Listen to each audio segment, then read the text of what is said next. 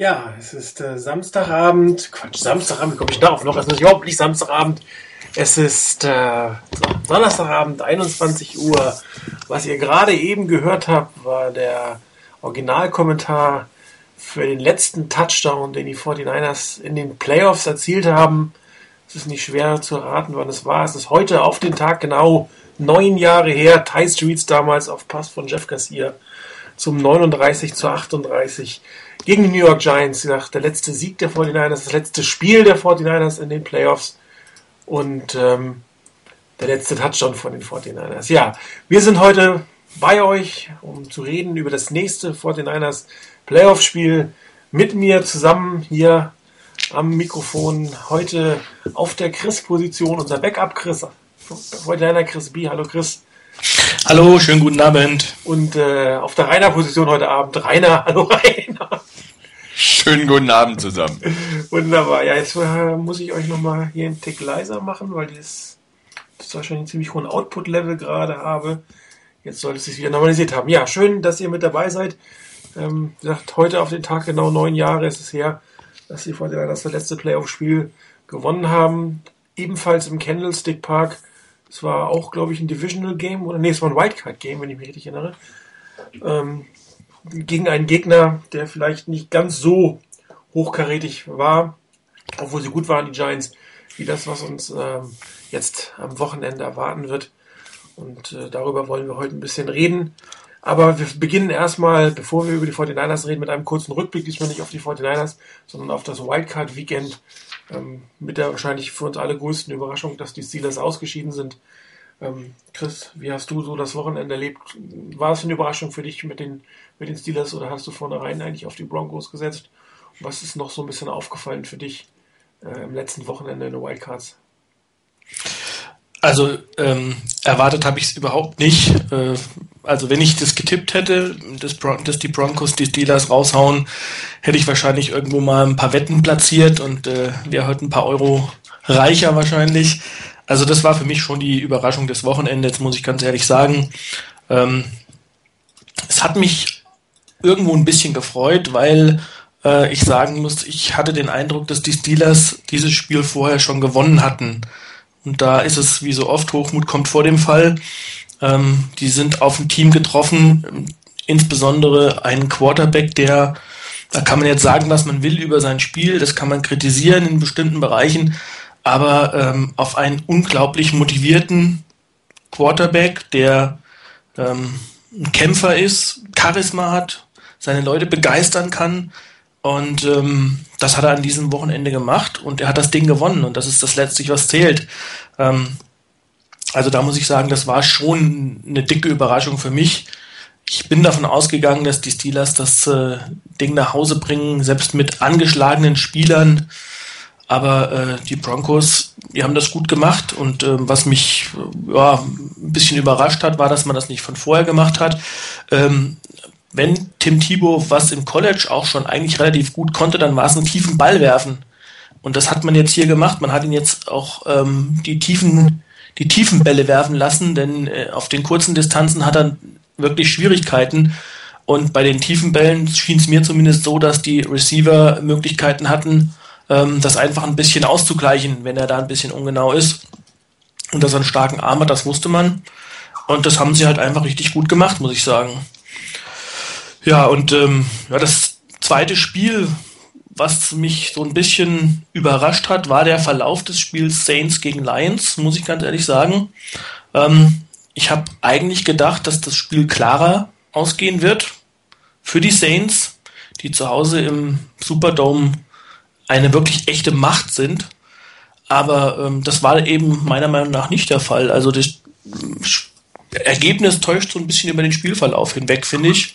Ähm, bis zu diesem, da gab es so eine, im dritten Quarter beim Stand von, ich glaube, 21, 24 oder 24, 21, je nachdem, gab es so eine Situation, wo ein Defensive Back eigentlich eine sichere Interception hat fallen lassen. Im Anschluss danach machen die einen Touchdown und das war so der Wendepunkt des Spiels. Kurz danach gab es dann die Interception von Stafford und dann war der Drops gelutscht. Aber bis dahin war das ein offenes Spiel und damit hätte ich eigentlich nicht gerechnet, muss ich sagen. Es lässt vielleicht auch so ein bisschen hoffen ähm, für das Spiel der 49ers, dass die Saints auch Punkte haben, wo sie verwundbar sind. Ja, soweit erstmal. Ähm, die anderen Spiele fand ich jetzt nicht so prickelnd. Das Giants-Falcons-Spiel, ähm, das war eine Katastrophe der Falcons-Offense, fand ich. Da ging gar nichts. Und ähm, bei den Texans, ähm, das Spiel fand ich auch nicht so prickelnd wie die anderen beiden. Ja, Rainer, deine Einschätzung zum letzten Wochenende. Ja, also klar, die Überraschung schlechthin ähm, ist das Spiel der Broncos gegen die Steelers. Hätte ich auch absolut nicht mitgerechnet, aber wie Chris schon gesagt hat, vielleicht waren da die Steelers einfach zu selbstsicher nach dem Motto, die packen wir da relativ locker. Und ich denke, eins darf man nicht machen, ähm, man darf zwar sicherlich das Quarterback-Spiel von Thibaut kritisieren und ich denke auch zu Recht kritisieren, aber man darf einen Fehler nicht, nicht machen, ihn zu unterschätzen. Und seine Qualitäten, die er als Leader auf das Feld bringt, die zu unterschätzen. Ich glaube, das haben die, die ähm, Steelers auch gemacht die haben es ihm einfach nicht zugetraut, dass er sein Team nach vorne peitschen kann, nach vorne bringen kann. Und er hatte, was war es, einen Schnitt von 31 Yards pro Completion, ähm, was abartig viel ist. Und irgendwo hatte ich das Gefühl, dass im Gameplan der Steelers überhaupt nicht drin war, dass sowas kommen könnte. Und sie hatten es nicht geschafft, sie haben es nicht zustande gebracht, da irgendwie umzustellen. Und dagegen zu steuern. Und dafür sind sie bestraft worden. Letztendlich muss man sagen, zu Recht, wer mit der Haltung rangeht, der hat es nicht anders verdient. Es hat mich überrascht. Ich glaube auch nicht, dass es für die Broncos wirklich viel weiter geht, aber ähm, da lasse ich mich dann auch nochmal vielleicht überraschen. Aber das war mit Sicherheit so der, die echte Überraschung an dem Spieltag. Ähm, das Spiel, das davor lief, äh, von den Bengals gegen die Texans, ähm, ich hatte nicht erwartet, dass die, die Texans so relativ deutlich sich durchsetzen, aber da war einfach die Defense dann doch irgendwann mal zu stark für die Bengals, die am Anfang ein bisschen, ein bisschen Pech hatten. Also ich habe mir das Spiel gestern mal in diesem Condensed-Format komplett durchgeguckt. Und wenn man anguckt, beim ersten Play der Texans verliert Arian Foster den Ball, fängt ihn aber aus der Luft sofort wieder ab und kann ihn sichern und im zweiten Play verursacht er einen Fallstart als Running Back hinten. Da ging einiges schief und da hätte schon ein bisschen das Ganze anders laufen können von Anfang an. Wie es dann gelaufen wäre, weiß ich nicht, ob es dann wirklich interessanter geworden wäre. Ich denke, da hat man gemerkt bei Andy Dalton, dass er definitiv dann doch noch ein Rookie ist. Ähm, er ist dann wirklich in Schlingern gekommen wie ich es eigentlich nicht so in dem Ausmaß erwartet hatte. Ich hatte auf die Bengals gesetzt, habe gedacht, die könnten es wirklich schaffen. Dass es dann so deutlich für die Texans ausgeht, hat mich dann doch ein bisschen verblüfft. Das Spiel selber war insgesamt nicht wirklich so berauschend, hat mich jetzt nicht so vom Hocker gerissen. Ähm, und wie gesagt, das Ergebnis etwas deutlicher, als ich gedacht habe. Ähm, ja, die anderen beiden Spiele, die anderen beiden Spiele mit Detroit zu Gast bei den Saints, war für mich etwas überraschend, dass es bis zur Halbzeit doch ein nicht unbedingt ein High-Scoring-Game war. Ich glaube 14-10 war es zur Halbzeit. Da hatte ich eigentlich schon gedacht, dass ein bisschen mehr passiert bis dahin. Und wie Christus gesagt hat, es gab diese eine Szene, als die eigentlich sichere Interception nicht gefangen wurde.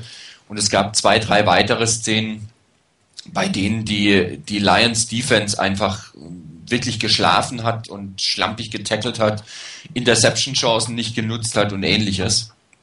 Und da hat sich das Spiel entschieden. Ähm, und als Stafford dann eben auch seine Fehler gemacht hat, dann war das Ding endgültig vorbei. Deshalb haben sich die Saints erwartungsgemäß durchgesetzt. Ähm, mich hätte es nicht überrascht, wenn es knapper geworden wäre. Ich wäre auch nicht wirklich überrascht gewesen, wenn es noch deutlicher gewesen wäre. Ich hatte ganz klar auf die Saints gesetzt. Und das Spiel der Falcons zu Gast bei den Giants. Ein absolut verdienter Erfolg der Giants. Und ich habe mir so ein bisschen von den Giants in den letzten drei, vier Wochen mal angeguckt. Ähm, ich glaube, so ein kleiner Vorgriff auf das, was ja auch noch kommt heute, irgendwann gegen Ende der Sendung. Ähm, die Giants sind mit Sicherheit in Green Bay nicht chancenlos Ich kann mir das richtig vorstellen, dass die da richtig gut mitmischen, weil ich habe so das Gefühl, dass die so langsam in der Offense einen recht guten Rhythmus kriegen und dass die Defense vor allen Dingen von Spiel zu Spiel stärker wird. Da waren richtig gute Szenen dabei. Natürlich haben es ihnen die Falcons bei manchen Sachen ein bisschen leicht gemacht, aber insgesamt hatte ich den Eindruck, dass die Falcons ähm, doch ihre großen Schwierigkeiten hatten, weil die Defense der Giants einfach so gut war. Und die hat richtig was geleistet und richtig gut aufgetrumpft. Von daher verdiente Sache der Giants und es sind so ein bisschen bei mir so zum Geheimtipp geworden. Wenn man jetzt mal die Niners nicht als Geheimtipp betrachtet, natürlich. Natürlich sind sie keine Geheimtipps, sie sind ein richtiger Tipp. Nein. Ähm, ja, also ich muss sagen, ich war extrem enttäuscht äh, von, von, von Atlanta. Ähm, wieder mal, ich meine, letztes Jahr sind sie als äh, Number One Seed rausgeflogen. Hier waren sie nur in Ansprüchen Nummer 5 Seed. Aber ein Safety in 60 Minuten, auch wenn die Giants Defense sehr gut ist, ist für das Team ähm, mit, mit dieser Quarterback, Running Back und ähm, Wide Receiver Kombination eigentlich äh, absolut indiskutabel. Und ähm, man sieht auch, dass bei den Falcons ähm, doch einiges noch äh, zu tun ist. Und sie haben natürlich letztes Jahr für Julio Jones einiges an Geld ausgegeben oder an Picks ausgegeben in diesem Fall. Das könnte sich noch einigermaßen rechnen. Also das war schon eine sehr, sehr enttäuschende Leistung. Umso mehr verwundert es mich, dass Mike Mulaki ähm, jetzt äh, Head Coach in, in, Jacksonville geworden ist. Die äh, Falcons Offense hat meiner Meinung nach dieses Jahr trotz Julio Jones eigentlich eher einen Schritt zurück gemacht. Und äh, der Defense Coordinator ist ja auch gegangen, nur der wäre wahrscheinlich, äh, sonst wenn er nicht freilich entlassen werden, weil ähm, die, die Falcons einfach in der Verteidigung extrem unter ihren Möglichkeiten gespielt haben. Und dann verlierst du natürlich in New York in einem Team, was, was wirklich zum rechten Zeitpunkt, wie damals vor drei Jahren, seinen, seinen spielerischen Höhepunkt eigentlich erreicht. Ähm, aber trotzdem kannst du dich eigentlich nicht mit zwei Punkten verabschieden. Das, das ist unter aller Sau. Ähm, sehr ähm, langweilig fand ich Houston gegen Cincinnati. Ich habe das Spiel zwar gesehen, aber das war jetzt nicht wirklich ähm, so das Gelbe von Ei, die eine oder andere ganz nette Szene. Aber Rainer, du hast es schon gesagt, ähm, Andy Dalton ist halt ein Rookie und in den Playoff-Spielen kommst du dann teilweise raus. TJ Yates ist auch einer, das darf man nicht vergessen. Aber die ähm, äh, Texans haben halt zu Hause gespielt. Andre Johnson ist dann doch noch besser als AJ Green und ähm, Arian Foster ist halt besser als, als Cedric Benson. Und in Summe war das ein sehr verdienter Sieg, äh, den die Houston Texans da rausgezogen haben. Cincinnati sicherlich ein bisschen unter Wert verkauft, ein bisschen mehr aus der Sache machen können, aber wirklich äh, Chancen hatten sie nicht. Ähm, sehr interessant, ich hatte es ja beide schon erwähnt, eigentlich Pittsburgh gegen Denver, was, was mich super erschrocken hat, auch hinterher, dass dann die, die Steelers gesagt haben, naja, Tim Thibault hat was gemacht, was wir nicht auf dem Film gesehen haben. Das mag ja sein. Das mag sein, wenn es dir im ersten Quarter passiert. Wenn dir im zweiten Quarter sowas noch passiert, kann man sagen, okay, es war noch keine Halbzeitpause. Aber wenn es dir später passiert, gerade auch in der, in der, in, in der Overtime, dass du wieder so ein Ding einfängst, äh, das, das ist einfach extrem schlechtes Gameplanning. Schlechte Vorbereitung, ja, kann passieren, aber dann auch noch innen drin schlecht zu spielen, da keine Adjustments zu machen. Und bei einem Dick LeBeau, der jetzt wirklich äh, nicht gerade ein Rookie ist auf seiner Position, ist das schon eine, der enttäuschende Sache. Und mich erstaunt es ein Stück weit, äh, dass tatsächlich Dick LeBeau für nächstes Jahr bei den Steelers zurückkommt. Ich meine, er ist immerhin 75. Dieses ganze Steelers Defense ist ein bisschen im Rückschritt. Ich meine, sie haben immer noch, waren immer noch die beste Punkt-Defense, aber äh, das eine oder andere Mal hm, dachte man sich auch schon, also da hätte man sich auch besser vorbereiten können. Treupula Malu, völliger Ausfall ohne Ryan Clark an seiner Seite scheint es auch nicht wirklich mehr ganz so gut zu sein wie vor zwei, drei Jahren. Ähm, aber wirklich enttäuschend ist, ist dass man es nicht geschafft hat, die Adjustments, die notwendigen Adjustments zu machen. Und ähm, es war ja problematisch eigentlich, dass man sich so auf den Run und auf das Containment äh, konzentriert hat, dass man den Pass Rush vergessen hat. Und ähm, was man, egal was man von Tim Thibault jetzt hält, werfen kann er lang. Ich meine, das ist, er hat einen unglaublichen Arm. Er wirft den Ball in die richtige Richtung. Das sieht zwar manchmal ein bisschen komisch aus, aber ein 30, 40, 50 Yard Pass, den kann Receiver auch mal laufen, Christoph. Das ist ja schon gesagt. Das ist etwas einfacher. Die Slants sehen bei ihm unter aller Sau aus. Die kommen auch nicht an, die wirft an den Boden oder sonst irgendwas. Aber bei den langen Dingern, die halbwegs vernünftig in die Luft legt, da, die kommen dann an und da musst du einfach Druck auf den, auf den Quarterback ausüben. Und ähm, das ist eigentlich auch die Chance, die die, die ähm, Broncos in, in, ähm, in Boston haben werden. Die Verteidigung der äh, der Patriots ist nun mal wirklich unter aller Sau. Auch ein kaum Passrush, der Hauptpassrusher Rick Carter ist verletzt. Ähm, da könnte es durchaus wieder so aussehen, dass Tim Tebow ein bisschen Zeit hat. Ist die Frage, ob er ähm, genug Zeit bekommt, um, um die, ich schätze mal 35 Punkte, die die Patriots machen werden in dem Spiel, aber die kontern kann, aber ganz chancenlos sind sie sicherlich nicht. New Orleans gegen Detroit, ich glaube, da gehen wir nachher noch, oder ihr habt schon ein bisschen gesagt, die meisten Dinge, aber wir gehen ja nochmal drauf ein, wenn wir vielleicht auf den Gameplan des Städte 49ers ähm, kommen werden, als Vorblick auf, die, äh, auf das Playoff-Spiel. Was ich vielleicht gerne noch generell mit euch diskutieren würde, ist ähm, die Art und Weise, also die Football-Philosophien, die jetzt aufeinander prallen. Ich meine, wir haben zum ersten Mal in, in der Geschichte der NFL sind dies das schlechteste und das zweitschlechteste Defense-Team in den Playoffs. Und beide sind auch noch am Nummer 1 gesetzt in beiden Conferences. Spielen eigentlich eine aus der College kommenden Spread-Version. Man kann in Green Bay ja nicht mehr von der West Coast Offense reden.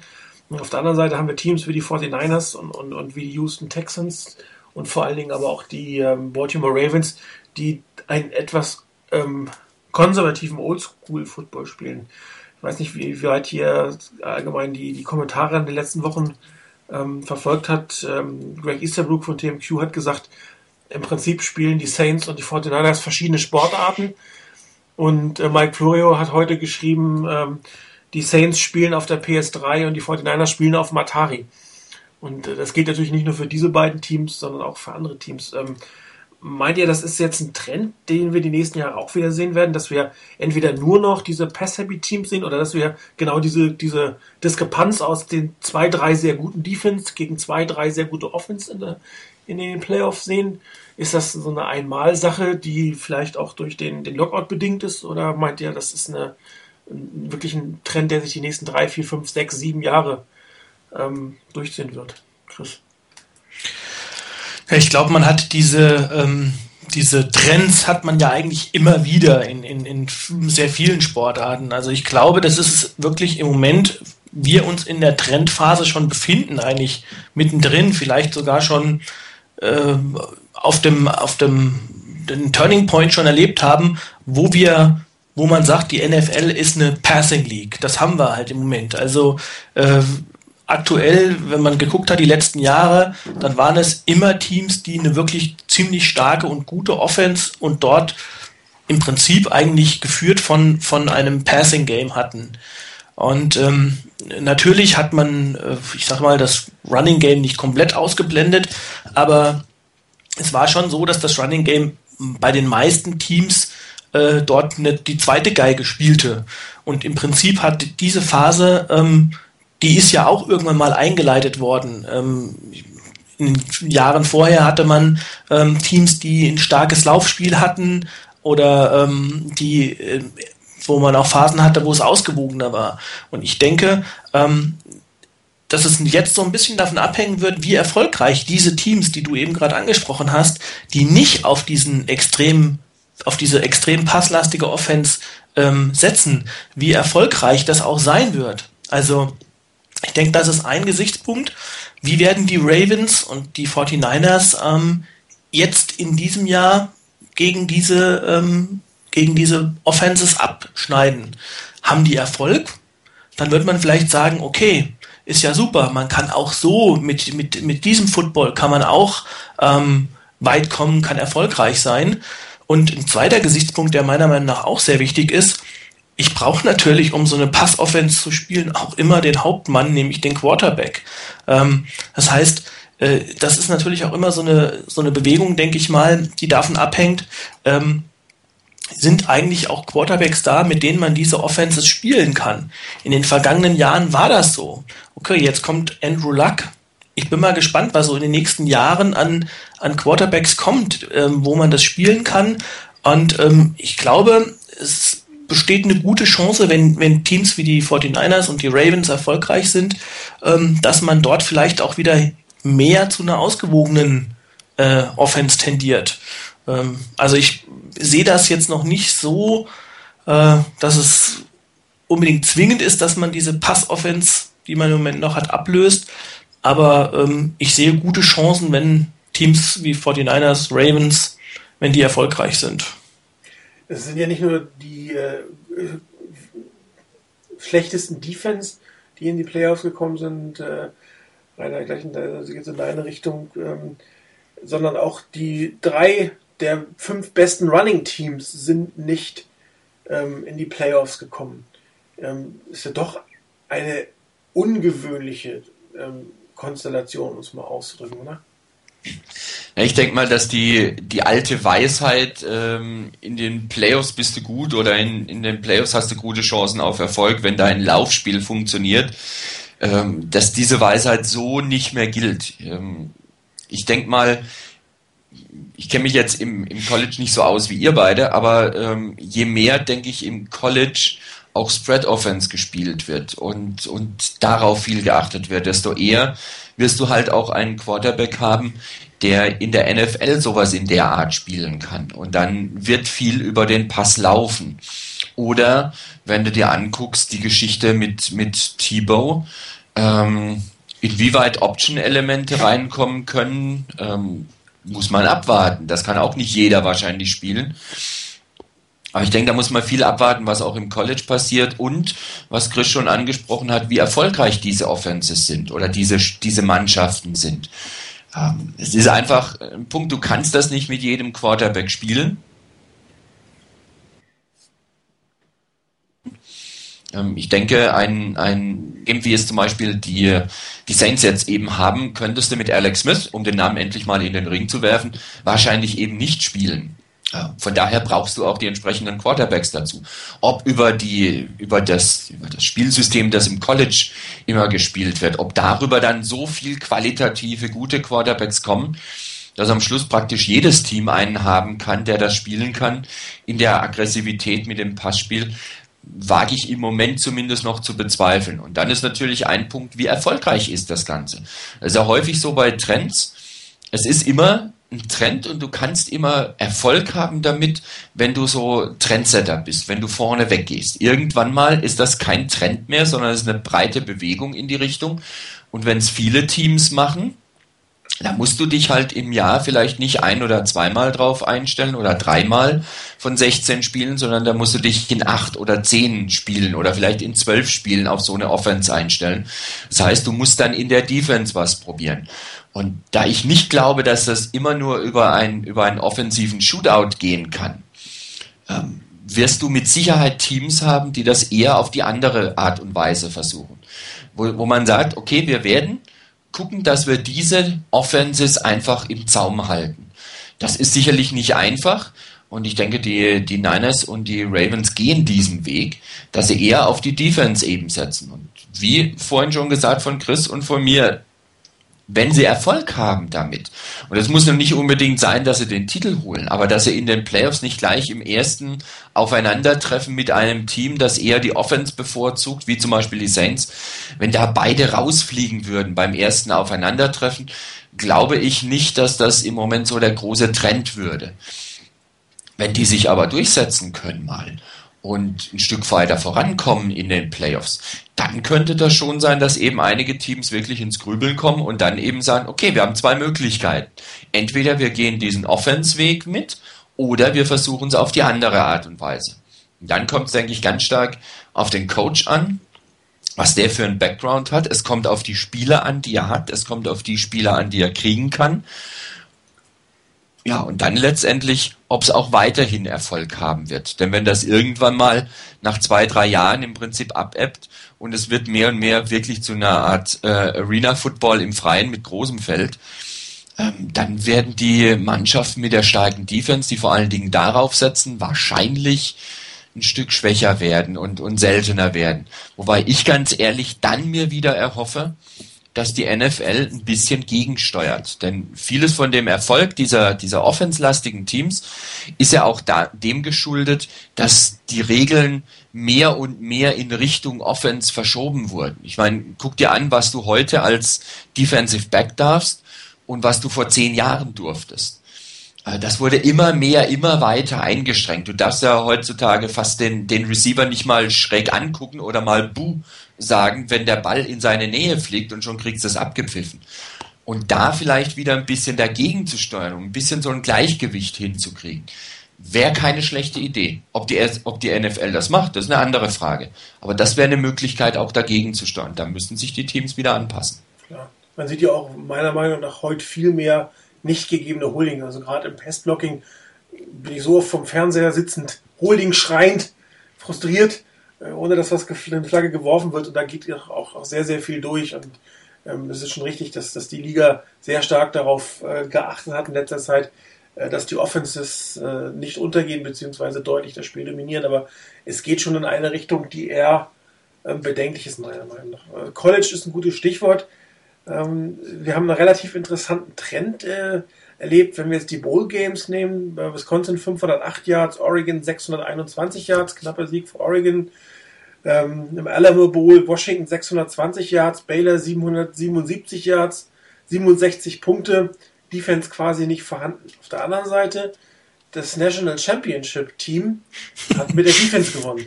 Ja, hat die beste Defense des College Footballs, hat eine wirklich sehr kreative, eigentlich sehr kreative Offense von LSU äh, bei null Punkten gehalten. Und ähm, das, ist, das ist ein interessanter Trend, äh, weil die ganzen äh, Pass-Happy-Teams in dem College äh, so aus dem Boden geschossen sind, brauchst du natürlich sehr gute Defense-Backs inzwischen. Das heißt, man merkt ja, dass aus, aus aus den Teams, die letzten Jahre sehr weit oben stehen, die nicht diese Spread High-Scoring Offense spielen, sehr viele Cornerbacks kommen. Alabama, LSU sind so typische Colleges, aus denen gute Cornerbacks kommen. Auch dieses Jahr werden wieder einige rauskommen, weil sie einfach halt etwas anders, also gerade Alabama etwas andere Philosophie haben und äh, dann ihre besten Athleten im Gegensatz zu den Teams, die so eine Passer Offense spielen, nicht eine Offense haben, sondern eine Defense haben, um das genau verteidigen zu können. Und ähm, ich bin jetzt nicht der größte Fan von Nick Saban und von Alabama, aber ich muss schon sagen, ähm, mit der Defense zurzeit im College Championship zu holen, das ist schon eine, eine, Leistung. Und das könnte durchaus sein, dass dann natürlich auch in der NFL ein Stück weiter wieder ein Stück weit schwingt. Ja, dass, dass die, die Teams sehr stark Cornerbacks äh, holen von diesen Colleges, um die, ähm, die Pass-Happy-Teams irgendwie ein Stück im Griff zu haben. Auf der anderen Seite, ähm, je, du hast gesagt, je mehr, wenn du nicht mehr Trendsetter bist, sondern dem Trend hinterherläufst, fängst du irgendwann an, dein Team dann aufzubauen, dann werden irgendwann die Wide Receiver knapp. Das ist ähnlich wie wenn immer dieses 3-4-4-3 ähm, hin und her ist, wann was kommt. Wenn sehr viel 4-3 ist und einige Teams auf 3-4 umstellen, dass immer mehr kommen, dann gehen plötzlich die 3-4 Outside-Linebackers äh, oder sind einfach zu wenig auf dem Markt. Und äh, es ist ja nicht so, dass diese Teams, die so gut im Passen sind, nur gute Quarterbacks haben. Sie haben auch sehr gute Receiver. Und du musst es beides in Kombination haben. Und die O-Line, wenn sie nicht Run blocken muss, muss zumindest einigermaßen Pass blocken können. Gerade ähm, bei, bei den Packers ist das ja sehr gut erkannbar. Die haben ja quasi kein Laufspiel, aber die O-Line blockt halt für Aaron Rodgers relativ gut. Ist im Pass-Blocking eigentlich relativ firm, was das Ganze angeht. Ähm, ich befürchte, dass das auf in der NFL schon noch zwei, drei Jahre ähm, so in diese Richtung weitergehen wird mit den 5000 Yards Quarterbacks und dass sich es dann irgendwann ein Stück weit einschwingen wird. Auf der einen Seite, weil ähm, die, die Defense-Koordinatoren, die Verteidigung drauf reagieren, dass die Colleges ja auch schon drauf reagieren, andere Spieler aus dem College herauskommen. Ähm, und wenn dann tatsächlich die NFL äh, nochmal ein Stück dagegen ähm, arbeitet, kann es sein, dass es sich normalisiert. Es wird nie wieder ganz zurückgehen, weil die NFL will ja auch spektakuläre Offense-Situationen haben. Ähm, aber ich glaube, wir werden halt nicht wie damals, als wir die Run and Shoot Offense haben, Mitte der 90er, wie die Hälfte der Liga haben, die nur noch mit vier Wide Receivers auf dem Feld steht, weil irgendwann gehen einem die Spiele aus. Aber es ist schon hm, meiner Meinung nach ein, ein, ein Trend, der sich jetzt ähm, voll ausgefaltet hat. Es sind halt nicht mehr nur die, die Colts und die Patriots. Ich meine, wenn, wenn Peyton Manning äh, nicht verletzt gewesen wäre, hätten wir noch ein Team mit solchen Stats im Zweifel gehabt. Und ähm, so viel hatten wir die letzten Jahre halt nicht. Dazu kommt, dass, dass Drew Brees und, und Eli Manning natürlich Karrierejahre hatten. Zusätzlich zu dieser Situation ist die Frage, ob sie das auch über drei, vier Jahre aufrechterhalten können. Aber der Trend, in meiner Meinung nach, wird man das schon ein Stück weit ähm, weiter beobachten. Und es wird interessant zu sehen sein, wie die Teams, die auf die Defense achten, auch weiterhin draften. Also ich kann mir auch durchaus vorstellen, dass, dass die, auch die 49ers und die Ravens und äh, die Steelers, dass die in den first, ersten Runden eher wieder auf die Verteidigung gehen werden und um da halt äh, ihre Kräfte weiter zu bündeln, um dem was entgegengesetzt zu kommen. Weil wenn du eine Offense hast, die nicht dieses High-Scoring-Potenzial hat, die vielleicht nur 25 Punkte im Schnitt macht und nicht 35, dann bringt es nichts, wenn du mit einem großen oder dauernd in der, in der, in der Offense aufrüstest und in der Defense einfach äh, nicht in der Lage bist, den, den Gegner zu stoppen. Aber das ist schon, es ist schon eine Philosophiefrage, ähm, die sich sicherlich in den nächsten Jahren ähm, vielleicht ein Stück umkehren wird. Ich bin also wirklich gespannt, was passiert, muss ich sagen. Und ich bin auch schon dieses Jahr wirklich äh, interessiert. Es wäre natürlich total blöd, meiner Meinung nach, wenn, wenn nur Pass-Happy-Teams, also wenn alle wirklich, wenn die Saints, wenn die Patriots und die Packers, also wenn nur diese Teams äh, weiterkommen würden, wäre schon ein bisschen schade, weil dann halt der Trend noch mehr in diese Richtung gehen wird und wir nur noch diese etwas für mich langweiligen Spread-Offenses sehen, wo es eigentlich nur darum geht, dass du den Ball tief genug wirfst und irgendwo in der Secondary eine Lücke findest und ähm, es ist halt taktisch gesehen nicht so richtig spannend, meiner Meinung nach. So, jetzt wird hier gerade bekämpft. Ja, also, ja. Ich, ich denke auch, dass ähm, es mal ganz interessant sein wird, was aus diesen Pass-Happy-Teams wird, wenn ähm, die Quarterbacks, äh, die jetzt dort äh, in der ersten Reihe stehen, mal nicht mehr da sind. Also ich meine, das, das erste Beispiel hat man in diesem Jahr ja schon sehen dürfen, was passiert, wenn Peyton Manning nicht dabei ist. Ich glaube jetzt nicht, dass die Colts in diesem Jahr ähm, ein Team gewesen wären, was irgendwie mit 14 zu 2 oder 13 zu 3 oder sowas da ähm, rausgeht. Aber ähm, wie was eben so ein Quarterback ausmacht, das sieht man. Und ich meine, Drew Brees ist jetzt, ich glaube, auch 33 ähm, Tom Brady ist 35. 35. Also die Jungs werden nicht mehr äh, noch, weiß ich nicht, fünf Jahre vielleicht, weiß ich nicht, wird schon knapp, aber vielleicht noch drei Jahre auf, auf gutem Niveau spielen auf, oder auf so einem Niveau spielen können. Und ähm, ich sehe es eben wirklich noch mal ein bisschen schwieriger. Ich glaube nicht, dass aus dem College einfach so viel nachkommen wird, weil die College Quarterbacks, die diese Spread Offenses spielen, ähm, das sieht man auch dass die von der, von der Qualität her, man im College mit einem schlechteren Quarterback, der es in der NFL nicht schafft, auch nicht so eine Spread-Offense zu spielen, ähm, dass man dort im College trotzdem äh, Erfolg haben kann, schlicht und ergreifend, weil ähm, gerade auch in den, auf den Receiver-Positionen und auf den, auf den anderen Mannschaftsteilpositionen ähm, der Unterschied im College einfach viel, viel größer ist von der Qualität der Spieler als in der NFL. In der NFL ähm, musst du äh, so eine, kannst du so eine Spread-Offense spielen, wenn du einen guten Quarterback hast. In der, Im College habe ich immer den Eindruck, du kannst ähm, diese Offenses spielen, wenn du einen vernünftigen, halbwegs vernünftigen Quarterback hast und den Rest macht der Receiver. Der ist nämlich schneller als der Defensive Back oder der Tight End, der ist athletischer als der Linebacker. Ähm, und da sind die Unterschiede einfach noch größer. Und deshalb bin ich sehr gespannt, was passieren wird, wenn diese Teams, die im Moment so erfolgreich damit sind, ihre Quarterbacks verlieren und ähm, nicht adäquat ersetzen können. Und ich glaube, da hat es ein Team, was ausgewogener insgesamt agiert. Äh, langfristig gesehen ähm, eigentlich einfacher, weil man dort so ein bisschen auch gucken kann, ähm, wenn man eben immer nur auf den Quarterback setzt und der fällt mir aus, dann bricht mein Spiel zusammen. Also ich glaube auch, dass das, ähm, auch wenn er da das eine Spiel gut gemacht hat, ein Matt Flynn wahrscheinlich so nicht hinbekommen wird über eine ganze Saison. Also da wäre ich sehr gespannt. Ich, vielleicht sehen wir ihn ja demnächst als Starting Quarterback irgendwo in der nächsten Saison. Aber ähm, also da würde ich wirklich gerne mal sehen, was dann, oder wir, wir werden es ja hoffentlich sehen, was dann passiert. Ja, das sind halt völlig relativ viele Beispiele jetzt zu sehen von dem, was du gesagt hast. Das beste Beispiel für mich ist Oregon. Ähm, äh, vor zwei Jahren mit Jeremiah Masoli, jetzt mit Thomas. Das ist, die sind halt einfach schnell. Also die, das Team Oregon an sich ist schneller als jedes andere Team, was Football spielt. Und das schnelle Spiel machen sie auch noch schnell. Also sie spielen auch noch schnell, tut sich, dass sie schnell sind.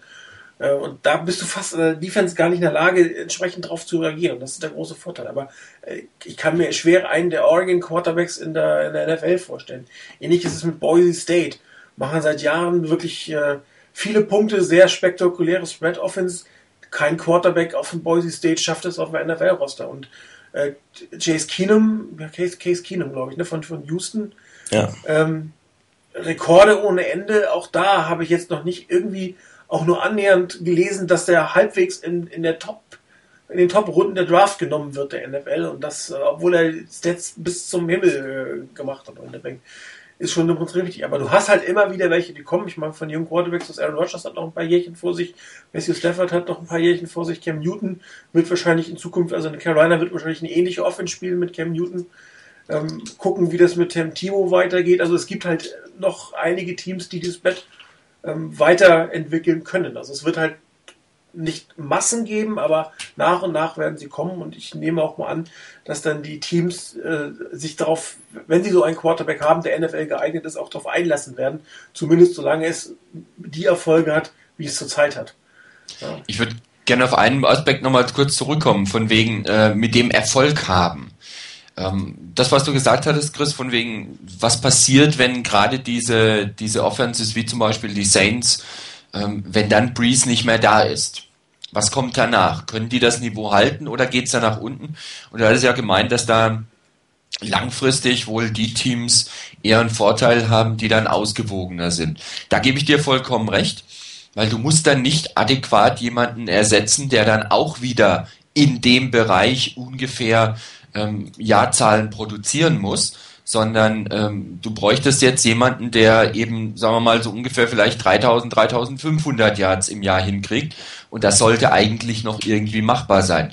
Die Frage ist nur, hat ein Team, das genau auf diese Philosophie setzt, kann dieses Team wirklich auch über längere Zeit hinweg, nicht vielleicht nur einmal, sondern vielleicht auch über einen gewissen Zeitraum hinweg Erfolg haben, kann ein solches Team auch die, auch irgendwann mal eine Vince Lombardi Trophy holen. Und wenn es hier kein Team in der Art schafft, sondern wirklich nur Teams das jetzt ein paar Jahre lang schaffen würden, die wirklich auf so eine High-Power-Offense setzen, die also viele, viele Yards macht, viele, viele Punkte macht und dabei die Defense ein Stück weit vernachlässigt, vielleicht Special Teams teilweise auch und, und dann eben nur auf Punkte geht in erster Linie, selber Punkte machen, wenn diese Offenses oder wenn diese Teams sich im Prinzip regelmäßig durchsetzen würden in der Spitze, sodass alle anderen Teams wirklich eine echte Ausnahme sind, dass sie reinkommen, dann glaube ich, wird schwierig auch für so ein Team, denn für ein Team, das ausgewogener agiert. Denn du wirst mit Sicherheit irgendwann mal wieder jemanden haben. Jetzt ist Cam Newton gekommen, dem ich persönlich das auch nicht so zugetraut hatte, aber der kann ja auch noch ein bisschen älter werden und, und noch ein bisschen wachsen dabei, ein bisschen an Erfahrung gewinnen. Vielleicht sehen wir in, in Carolina, wie eben schon gesagt von Martin, so eine Offense, die wir jetzt vielleicht auch von den Saints sehen, also von dem mit sehr vielen Yards und ähnlichem oder vielleicht so eine Mischung aus Saints und, und Broncos, dass auch der Quarterback viele Yards auf dem Boden macht. Und dann ist die Frage, kommt irgendwann mal wieder einer nach, der das übernehmen kann? Oder werden solche Offenses wirklich ausgebremst irgendwann mal? Und zwar auch dann, wenn sie ihren Topstar, der da spielen kann auf der Quarterback-Position und von mir aus die Wide Receiver haben, wenn sie die an Bord haben. Nicht nur dann, wenn, wenn sie die quasi weg haben, weil der eines Karriere, die Karriere beendet oder zum anderen Team geht, sondern dann, wenn er, wenn er seine Hochzeit hat. Kann man die dann auch noch stoppen? Und wenn das nicht gelingt, und zwar so, dass man vielleicht wirklich mal den Titel holt oder dass man zumindest regelmäßig Teams hat, die so ausgewogener sind, die wirklich in der absoluten Spitze dabei sind.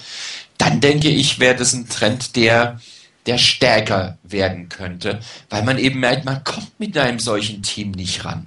Und was nutzt es mir, wenn ich kontinuierlich gut bin ähm, und die Teams, die besser sind als ich, als mein Team, ja, das ist mal dieses Team, mal ein anderes, mal ein anderes. Ja, da bin ich ewig Dritter, Vierter, Fünfter, Sechster. Ich will irgendwann mal auch Erster werden. Und da ist die Frage, ob dann die Teams geduldig bleiben oder versuchen, mit aller Gewalt dagegen zu steuern. Ich meine, wenn man sich die Super Bowl-Teams seit 2000 anguckt, fangen wir an mit den Rams, die haben zwar keine klassische Spread Offense, Spread Offense, Spread Offense, waren aber auch schon ein eher ähm, Abtempo, High-Scoring, lange Bälle, ähm, Team. Dann kamen äh, die Ravens, klares Defense-Team, dann die Patriots, damals schon äh, sehr stark Tom Brady getrieben, hoch, äh, hochscorend. Mit den Buccaneers kam noch mal ein Defense-Team, dann noch mal zweimal die Patriots. Die Steelers 2006 waren auch noch eher ein Defense-minded Team. Dann kamen die Colts, die wieder klar auf der Offense sind. Die Giants gemischt. Die Steelers 2009 waren eigentlich schon eher ein Pass-Happy-Team und dann die Saints und die Packers. Also dieser Trend dass die, die, die Teams mit, mit starken Quarterbacks, mit vielen Yards äh, am Ende die, die, die Trophäe gewinnen, ist ja eindeutig schon erkennbar. Mhm. Wenn man sich dann anguckt, wer dann im, im Finale gestanden hat, das waren entweder wieder die, die Steelers oder die Colts oder auch mal die Patriots oder die Seahawks oder die Eagles. Da waren nur mit den Panthers und, und, und den Bears eigentlich starke Defense-Teams, die dann im Super Bowl standen und verloren haben. Also die, die, die Super Bowl-Contender die letzten zwölf Jahre, die Tendenz, dass das sehr stark nach Offense riecht, ist ja eindeutig inzwischen. Also das ähm, kann man, glaube ich, äh, nicht verneinen und darum wird es vermutlich noch ein paar Jährchen so gehen, bis halt die Quarterbacks oder die Receiver ausgehen. Ich meine, die West Coast Offense ist auch irgendwann dann an zwei Dingen gescheitert. Zum einen haben die, die ähm, äh, Defense-Koordinatoren einen Weg dagegen gefunden. Das wird auch mit diesen Offenses irgendwann passieren. Und auf der anderen Seite gingen die guten Quarterbacks aus, die das vernünftig spielen konnten, weil halt aus dem College andere Quarterback-Typen ähm, nachgewachsen sind. Ich meine, man, man, könnte natürlich jetzt, ich mache es ja nur ungern äh, zu widersprechen, aber man könnte natürlich, wenn man jetzt dann auch nochmal genauer guckt, durchaus sagen, ähm, also ich glaube in den Anfang der 2000er, da waren zwar die, die Patriots noch im, also dreimal im, im, im Super Bowl, aber das war ja noch kein Patriots-Team, ähm, was so extrem high-scoring äh, Team war. Gerade der erste Super Bowl, den sie gegen die Rams gewonnen haben, da war es ja eigentlich eher so, dass die Rams eher das äh, High-Scoring-Team waren und die Patriots gewinnen das Ding. Ähm, genauso das Spiel beispielsweise ähm, Giants gegen Patriots 2008 der Super Bowl. Da war ja auch eigentlich die High-Scoring Patriots Offense diejenige, die, wo man gedacht hat, die reißen das hier und ähm, wer gewinnt? 17-14 für die Giants in einem Spiel, wo die, ähm, wo sie mit einer guten Defense die High-Scoring-Offense unter Kontrolle gehalten genau. haben. Im, auch in 2009, die Steelers spielen gegen Cardinals, ähm, wo ein Kurt Warner in MVP-Form spielte und die Steelers gewinnen das Ding. Also, ich sag mal so, zu, zu sagen, naja, es ist in den letzten zwölf Jahren eine reine ähm, Pass Happy ähm, League gewesen, natürlich waren viele Teams, die das gemacht haben und sich so ein bisschen an ähm, Colts, äh, Saints, Packers, Patriots orientiert haben, weil die in der Saison eigentlich über die Saison auch immer stark waren und auch immer eigentlich Teams waren, die vorne dabei waren. Aber ich finde, gerade ganz am Ende, wenn man wirklich nur auf den Super Bowl schaut, war die Sache ausgewogener, als man denkt. Also ähm, so dieser alte Spruch, auch wenn er blöd, blöd ist, dass Defense wins Championships. Ähm, ich finde gerade auch in den Anfang der, der 2000er, da war zum Beispiel die Patriots hatten eine enorm starke Defense. Also diese drei ähm, Super Bowls, die sie gewonnen haben, ähm, da haben sie noch eine enorm starke Defense gehabt. Also ich meine, da gab es damals noch, da war ein junger Vince Wilfork als Nose Tackle, Willie McGuinness als Outside Linebacker, Teddy Pruski. Das war ja ähm, eigentlich eine Bank. Also und und äh, das ist ja das Verwunderliche, finde ich, dass ein, ein Coach wie wie Belichick, dass der sein Team jetzt danach eigentlich, als er gemerkt hat, ähm, ich weiß nicht aus welchen Gründen das so ist, aber ähm, scheinbar kriegt er das nicht mehr hin oder seine Offense ist stärker. Er, er setzt dann mehr und mehr auf die Offense in den letzten Jahren, letzten vier, fünf Jahren. Und ähm, das finde ich eigentlich eine interessante Geschichte, finde aber, dass das insgesamt eigentlich eine ausgewogene Geschichte ist.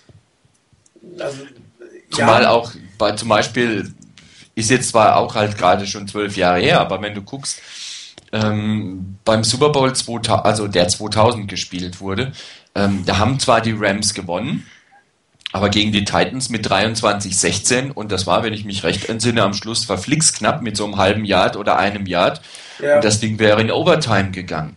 Und wenn du guckst, dass zum Beispiel die Patriots den Super Bowl gewonnen haben 2002 gegen die Rams, ähm, die ja immer noch von wegen Greatest Show on Turf, vielleicht nicht mehr ganz auf dem Höhepunkt, aber trotzdem immer noch ähm, eher auf die Offense-Seite gelegt.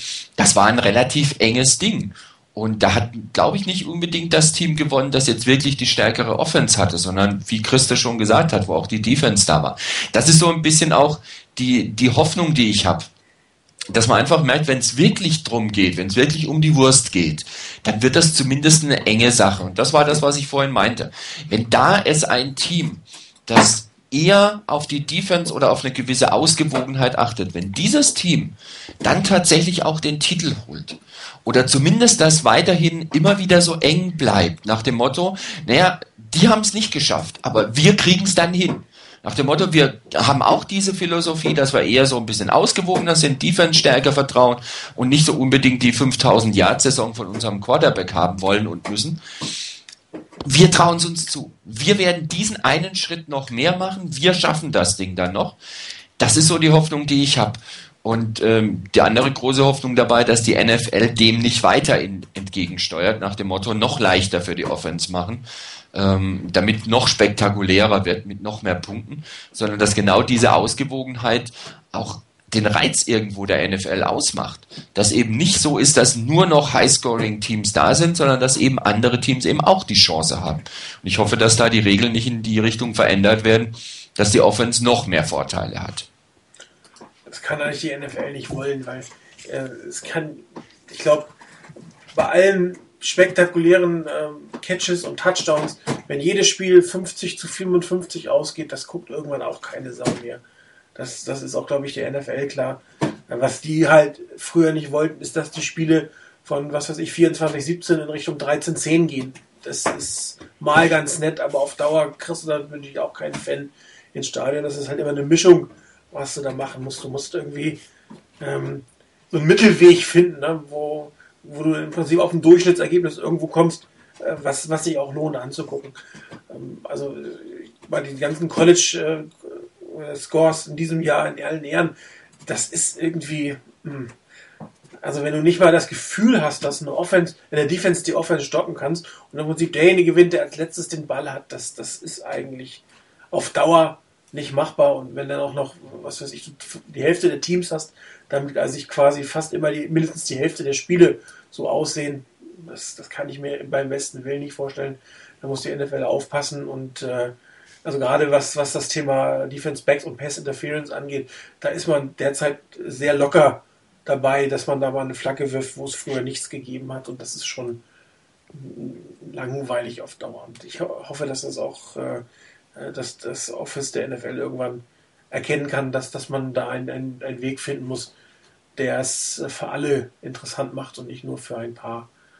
Ich meine, jeder, der ein Footballspiel auch, oder selbst wenn du dann, dann 40 zu 0 hast, dann, dann äh, egal ob es dein Team ist oder nicht, dann könntest du eigentlich fast gehen. Das, das macht einfach keinen Spaß. Aber ich kann mir, ich, ich kann mir da wirklich gut vorstellen, also ich meine, wir haben ja jetzt eine, eine tolle Saison für die 49ers erlebt, aber ähm, ich finde es eigentlich fast äh, wichtiger und ähm, interessanter zu sehen, wie die nächsten Jahre jetzt verlaufen werden. Also mir ist schon fast so ein bisschen bang davor. Ähm, ich hoffe, dass diese Saison äh, Fortsetzung findet, wie wir wahrscheinlich alle hoffen. Und ähm, ich könnte mir gut vorstellen, wenn, wenn der Weg, den die 49ers hier beschreiten, ähm, mit einer starken Defense, mit einem mit einer ausgewogenen Offense, so nenne ich es jetzt mal, ähm, mit vielleicht auch vielleicht noch ein bisschen natürlich lauflastiger, ganz klar.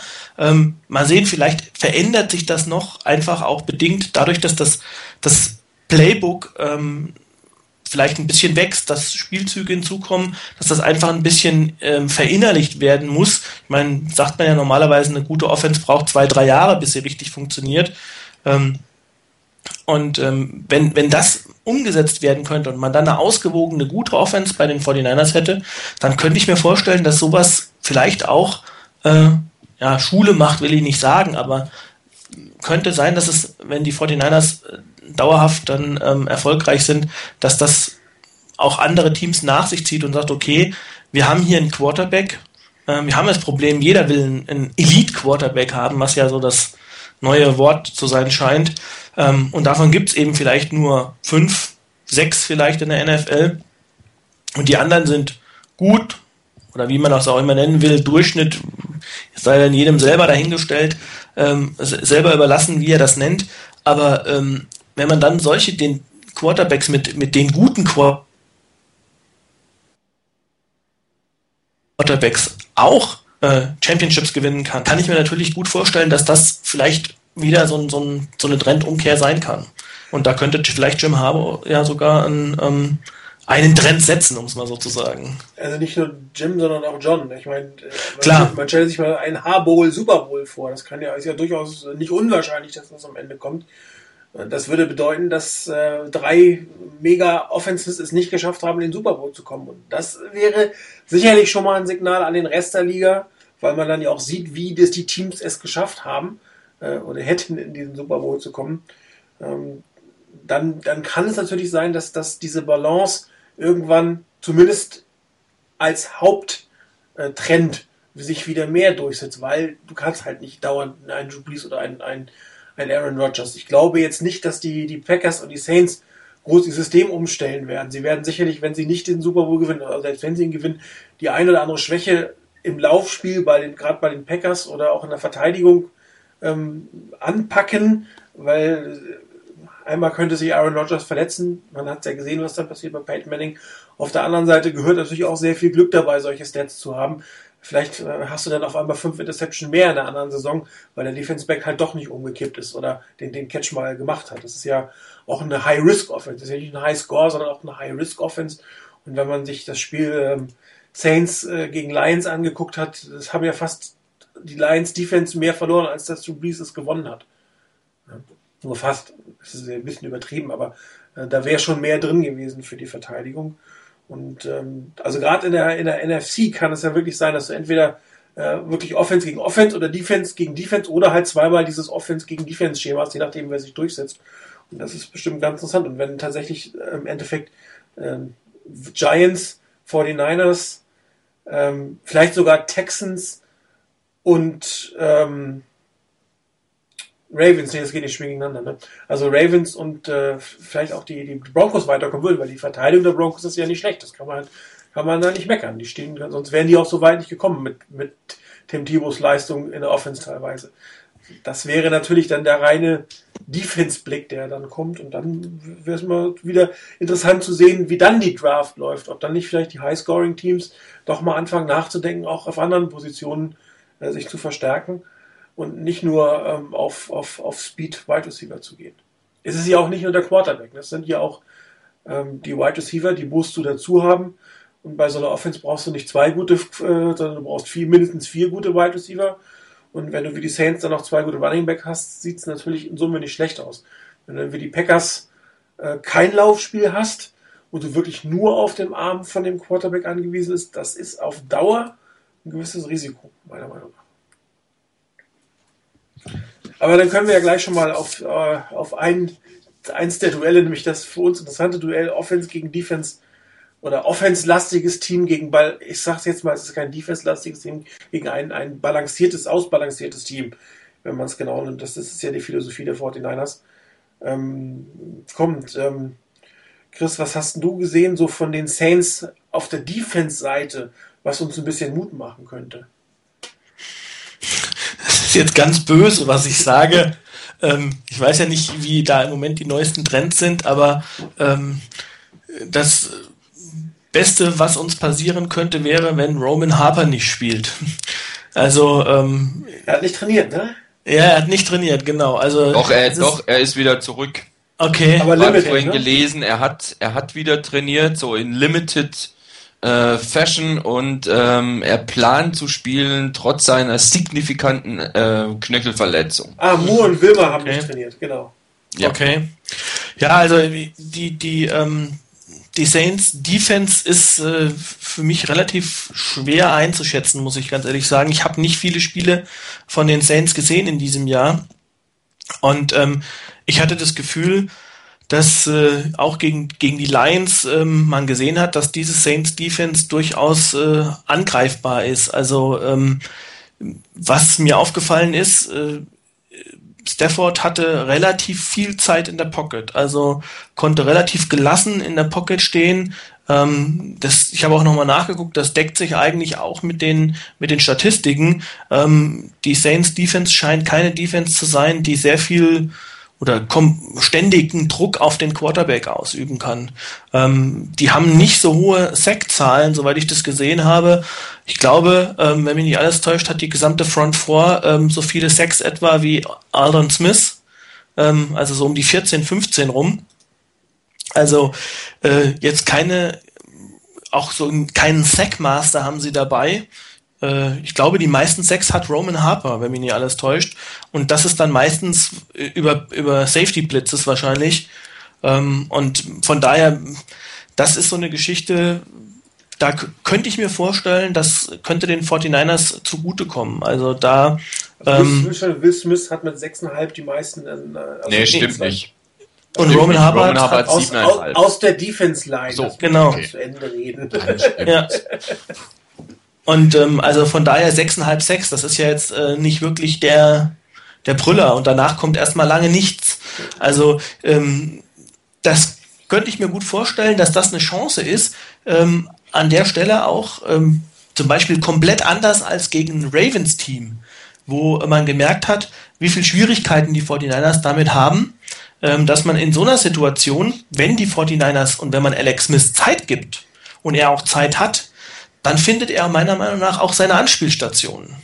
Und da wäre es natürlich enorm wichtig, dass ähm, also damit in Verbindung vielleicht äh, die das ja stark ansteigende Formbarometer von von Michael Crabtree in der zweiten Saisonhälfte und äh, dann auch natürlich wäre enorm wichtig, dass ähm, Ted Ginn und und Kyle Williams wieder gesund zurückkommen ähm, so dass man wirklich eine Möglichkeit hätte, an dieser Stelle auch äh, den Saints weh zu tun. Also ähm, ich habe den Eindruck, dass die Defense nicht wirklich sattelfest ist bei denen. Und ähm, ganz klar, die leben von ihrer Offense. Also ähm, bis zu diesem dritten Quarter in dieser Geschichte, bis zu dem Punkt, ähm, war das ein ausgewogenes Spiel gegen die Lions.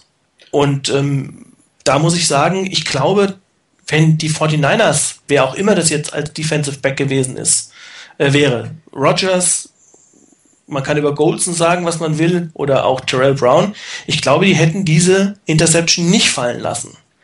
Und ähm, wie dann so ein Spiel ausgeht, ähm, wenn man wirklich bis zur letzten Sekunde äh, kämpfen muss und nicht in einem Dome spielt, ähm, auswärts vor fremdem Publikum. Also ich glaube, da liegt die Chance der, der 49ers, ähm, dass sie vielleicht auch mal ein bisschen mehr riskieren müssen, ähm, als man es vielleicht gemacht hat. Und ein bisschen mehr werfen, ein bisschen mehr Druck auch von vornherein auf die, auf die Saints, auf die Defense ausüben und ähm, damit vielleicht auch die Offense ein bisschen stärker unter Druck setzen. Zu wissen, okay, äh, ich kann zwar jedes Mal scoren, aber ich muss auch relativ häufig scoren, um hier zu gewinnen.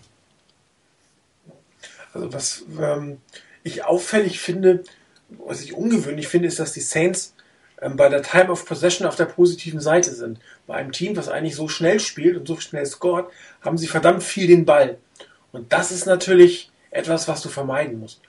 Also du kannst äh, die beste Verteidigung oder der beste Angriff, wie man so schön sagt, diesmal gegen Brees, ist eigentlich äh, ihm nicht den Ball zu geben. Das heißt, die, die Offense muss eigentlich genau diese langen Drives hinlegen, möglichst mit einem Touchdown am Ende, aber mindestens immer mit einem Field Goal.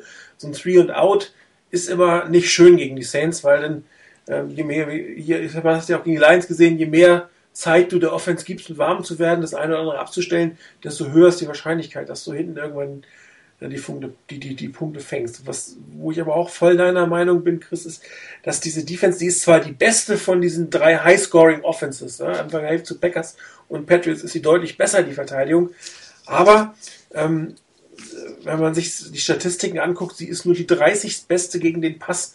Ja, sie sind absolut passanfällig hinten. Liegt daran, dass Roman Harper sehr stark äh, entweder gegen den Lauf spielt, man sieht es an seinen, seinen Tackle-Zahlen, hat irgendwie 95 Tackles, oder halt ähm, in der Pass, im Pass Rush mit seinen 7,5, 6 dabei ist, aber nicht unbedingt in der Passverteidigung ist. Und äh, die, die, die Saints haben ähm, auch gegen die Lions gerade in der Mitte sehr viel Lücken gesehen, hab, gelassen, habe ich gesehen. Jonathan Wilmer ist ja auch noch verletzt, das heißt, äh, der wird wahrscheinlich nicht spielen. Die Tame ist der Mittellinebacker ist weg. Und da sahen sie eh nicht so wirklich gut aus. Die Outside-Linebacker sind nicht besonders gut. Die sind auch nicht besonders gut. Das Tackling ist nicht besonders stark, wobei man es nicht unterscheiden darf. Gegen den Lauf ist das deutlich bessere Team. Da sind nur, also, das heißt, da sind die zwölf beste Team gegen den Lauf. Und das trotz der schlechten Outside-Linebacker, aber da wird wahrscheinlich Roman Harper wieder einen relativ ähm, großen Einfluss drauf haben. Aber die ganze äh, Cover 2, die die spielen oder viel spielen, hat äh, doch die eine oder andere Lücke und viele dieser Lücken sind ähm, bis hin zu 10 Yards zum First Down Marker, also innerhalb der 10 Yards. So eine klassische Situation, wo man äh, die Running Backs gut bedienen kann mit Pässen oder wo die Titans eine sehr starke Rolle spielen können. Also gerade das, was bei den 49ers äh, mit Vernon Davis ja gut machbar ist. Besonders ärgerlich ist jetzt, dass, dass Lenny Walker nicht dabei sein kann, weil von den Titans in dieser Mitteldistanz, ja, so 5 bis 15 Yards, da erwarte ich mir eigentlich eine ganze Menge. Und ähm, inzwischen auch deswegen, weil, weil Alex Smith die Bälle auch trifft. Ja, vor zwei Jahren hätte ich auch gesagt, oh Gott, da müssen wir hin, scheiße, das kann er nicht, da kommt kein Ball an. Ja, die Zeiten sind Gott sei Dank vorbei, da trifft er seine Receiver auch, die findet er auch. Und ähm, da gibt es Lücken und die musst du halt einfach nutzen. Und ähm, da spielt auch wieder die 49ers-Philosophie ähm, eine großen, große Rolle, dass du nicht dem, das Big Play suchst, sondern das sichere First Down suchst. Ähm, etwas, was der Bill Walsh kultiviert hat. Ähm, wirklich ein First Down nach dem anderen zu haben, lange den Ball haben. Das wird einer der Schlüssel sein, die, die Anzahl der Offense-Versuche des, der, der Drives der Saints zu limitieren. Weil auf Dauer hältst du sie nicht. Das, das muss, man, muss man ja sagen. Du wirst gegen die Punkte kassieren und äh, dazu sind sie einfach zu gut. Die wirst du nicht komplett ausschalten können. Also musst du sie versuchen, zumindest zu limitieren, indem du nicht so oft den Ball gibst. Und wenn sie den Ball haben, dass du dann halt nicht 350 Yard Plays abgibst, sondern vielleicht nur 15 Yard Plays eine Zeit lang. Das, das hilft natürlich auch schon mal, also dass sie auch wirklich kämpfen müssen und flexibel spielen müssen. Aber die Verteidigung der Saints, darauf ruht eigentlich meine, meine größte Hoffnung, dass die ausreichend Lücken bietet, um dort reinzustoßen. Es muss natürlich ein perfektes Spiel der Offense sein. Da geht gar kein Weg dran vorbei. Keine Turnover ähm, und äh, sichere dritte Versuche aus. Also eine hohe Quote von, von, von konvertierten dritten Versuchen. Also das ist, also von der Defense-Seite mache ich mir da weniger Sorgen. Rein, hast du vielleicht noch was bei den Saints in der Verteidigung entdecken können, was Hoffnung macht? Also was Hoffnung machen kann, ist das ähm, im Prinzip das, was du gerade vorhin angesprochen hattest, mit dieser Lücke, die sie da wirklich so in der Mitte der Defense haben. Ähm, das ist, war auch das, was mir am, am ehesten so ein bisschen ins Auge gesprungen ist ähm, bei dem Spiel gegen die Lions und auch bei, bei Spielen zuvor teilweise schon, dass da einfach die, die Saints doch recht anfällig waren. Ähm, es ist schwer gegen sie zu spielen. Ähm, das heißt, hier wirklich einen Weg zu finden, ist, ist nicht so ganz ohne, weil eben die, die Defense äh, gegen den Pass zwar relativ anfällig ist, gegen den Lauf, ja, so zwölf beste Defense von den, von den Yards, die sie zugelassen haben.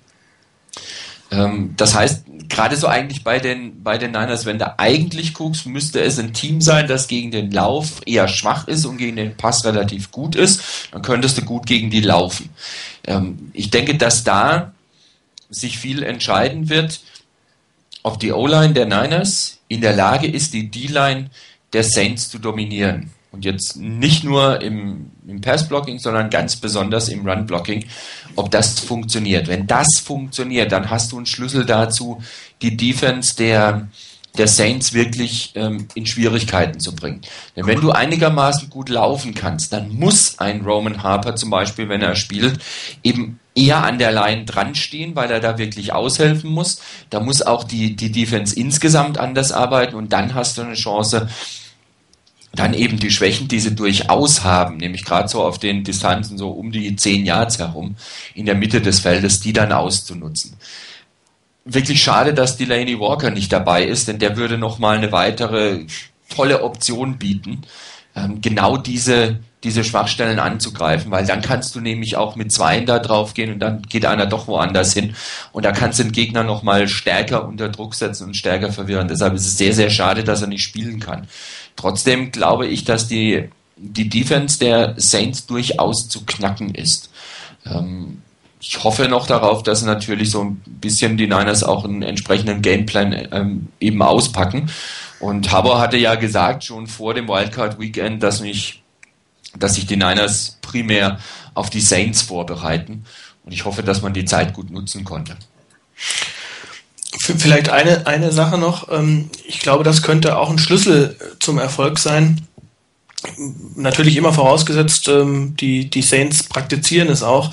Ähm, ich meine, ich erinnere mich ja an das, mit Grauen zumindest, an die, an das erste anderthalb Quarter im, im Preseason Game der 49ers gegen die Saints, als Alex Smith ja, glaube ich, äh, drei Viertel der Zeit auf dem Hintern saß weil die ja geblitzt haben auf Teufel komm raus. Und ähm, ich glaube, wenn man das, also jetzt mit, mit einer abgelaufen, mit einer vollen Saison in, in der Tasche, ähm, wenn, wenn, wenn die das wieder machen und eigentlich neigen die Saints dazu, sehr viel zu blitzen, dann muss man sich das ähm, zunutze machen. Dann muss man ähm, Screenpässe beispielsweise auf, äh, auf Kendall Hunter. Das könnte eine, ein probates Mittel sein. Das hat man ja jetzt auch in den letzten zwei, drei Spielen mal gesehen, dass die 49ers ja die eigentlich die gesamte Saison niemals äh, ähm, Screens gespielt haben, plötzlich mal so einen Screen Pass auf einen, auf einen Running Back ähm, auspacken. Äh, solche Geschichten oder ähm, einfach mal kurze, schnelle Pässe, Slants irgendwie auf Kyle Williams, der enorm fangsicher ist und der dann auch Yards after Catch machen kann.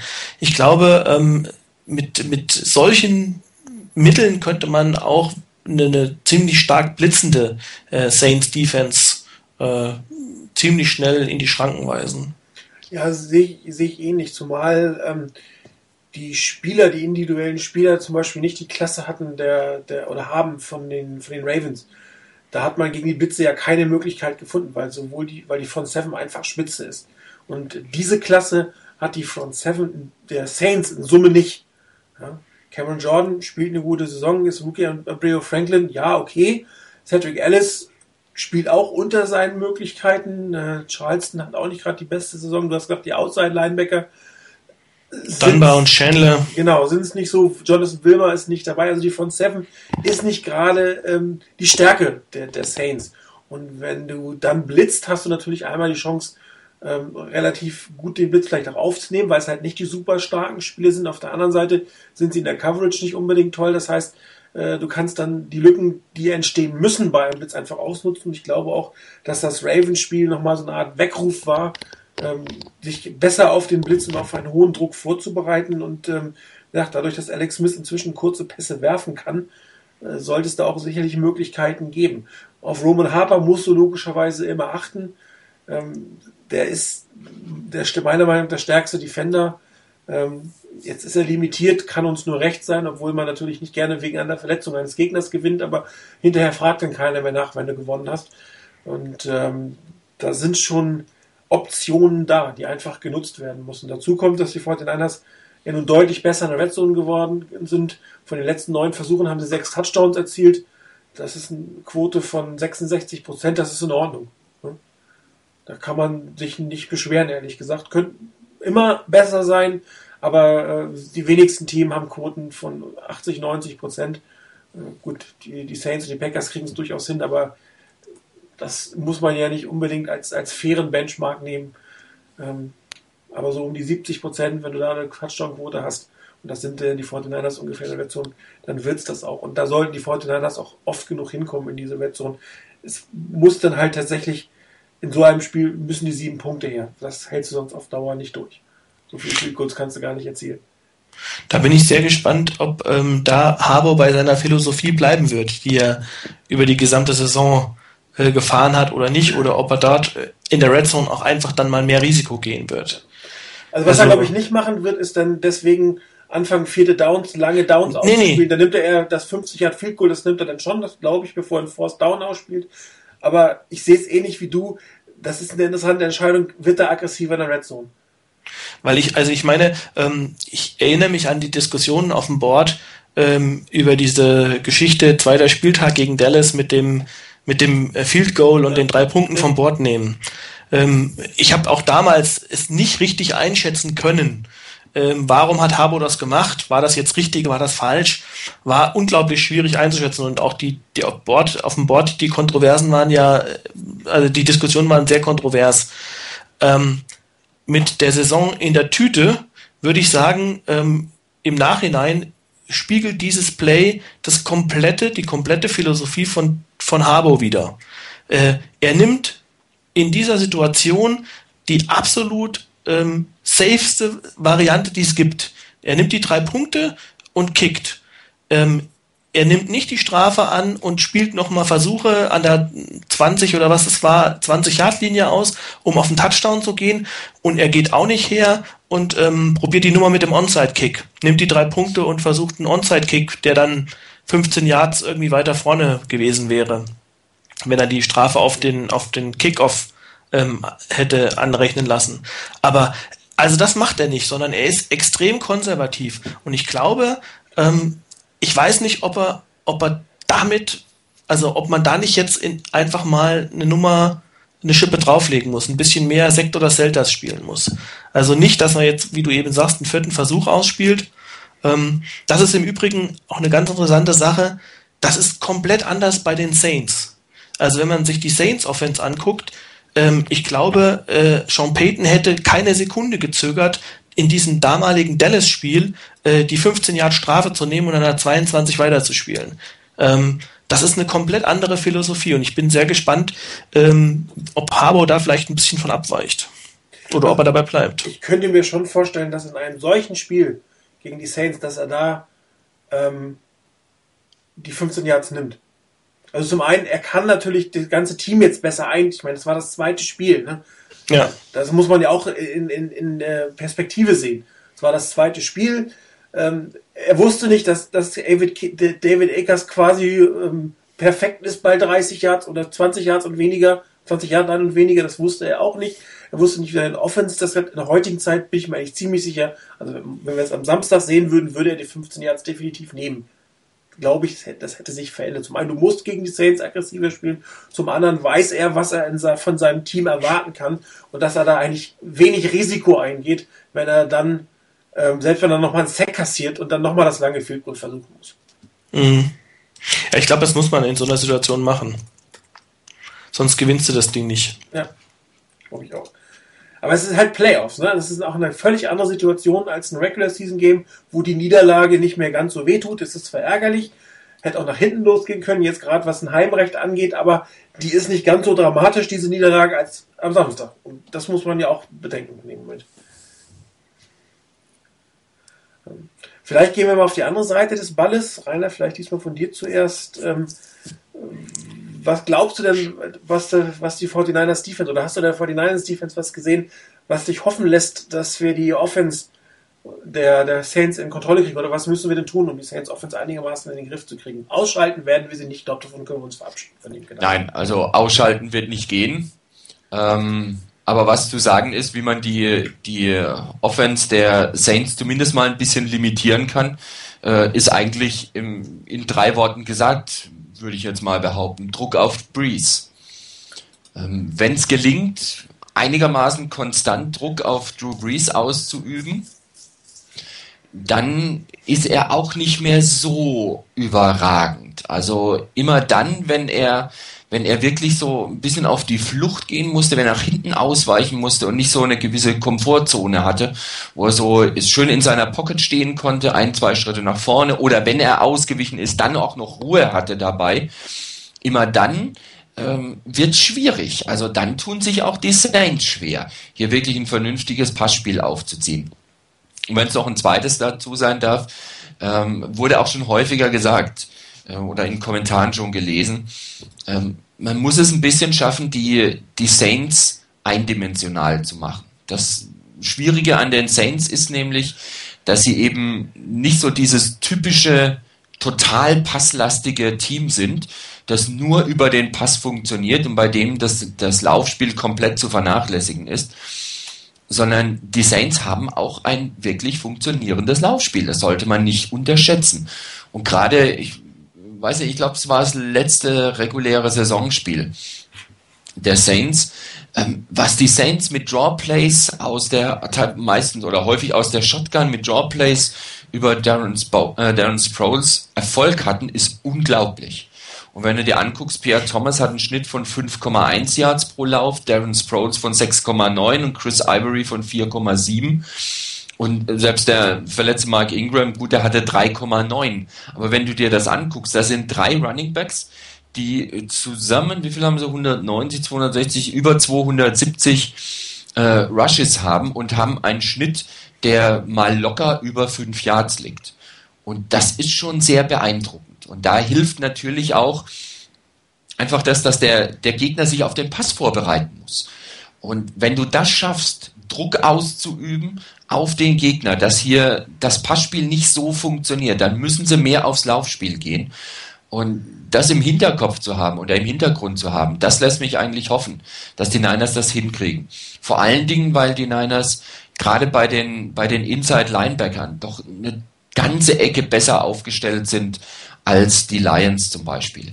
Ähm, Willis und Bowman äh, oder auch Grant, wenn er reinkommen muss, sind definitiv schneller, wendiger und im Normalfall auch eine ganze Ecke aufmerksamer als das, ähm, was, die, was die Lions aufs Feld bringen konnten. Und das stimmt mich eigentlich hoffnungsfroh. Ein bisschen schwierig tue ich mir mit der Einschätzung unseres Defensive Backfields. Ich glaube nicht, dass sie den, dass sie die Receiver der, der Saints wirklich gut kon äh, kontrollieren können, wenn man Drew Brees Zeit gibt. Es wird viel vom Pass Rush abhängen und von den Linebackern, dass die ihre Zonen, wenn sie die zu decken haben oder wenn sie in die Man-Coverage gehen müssen, gegen Graham zum Beispiel, dass sie da ihre, ihre Hausaufgaben machen können und die Receiver einigermaßen abdecken. Also, wenn man es zusammenfassen möchte, Druck auf Breeze, damit er so nicht so in, in Wohlfühlrhythmus kommt. Und das zweite ist, das Laufspiel unter Kontrolle halten, damit die Saints wirklich verstärkt auf den Pass setzen müssen. Das hört sich vielleicht widersinnig an bei einem Team, bei dem der, der Quarterback 5000 Yards und mehr erworfen hat. Aber ich denke, es ist der richtige Schlüssel dazu. Denn dann zwingst du den Gegner zum Pass. So ist immer die Option da, den Pass zu nehmen oder den Lauf, wenn der Gegner gegen den Pass verteidigt. So aber, wenn, wenn das Laufspiel schwer, sich schwer tut, dann weißt du eher schon, was kommen kann und was kommt. Und das sollte Möglichkeiten für die Niners bringen. Ja, was ähm, auffällig ist bei den, bei den Saints, du hattest erwähnt, das ist das überdurchschnittliche gute Laufspiel im Verhältnis zu den anderen Teams, die eine vergleichbare Offense spielen. Und das, das ist, das macht die Saints eigentlich aus, weil bei denen unglaublich gut Play-Action funktioniert, weil du es ernst nehmen musst.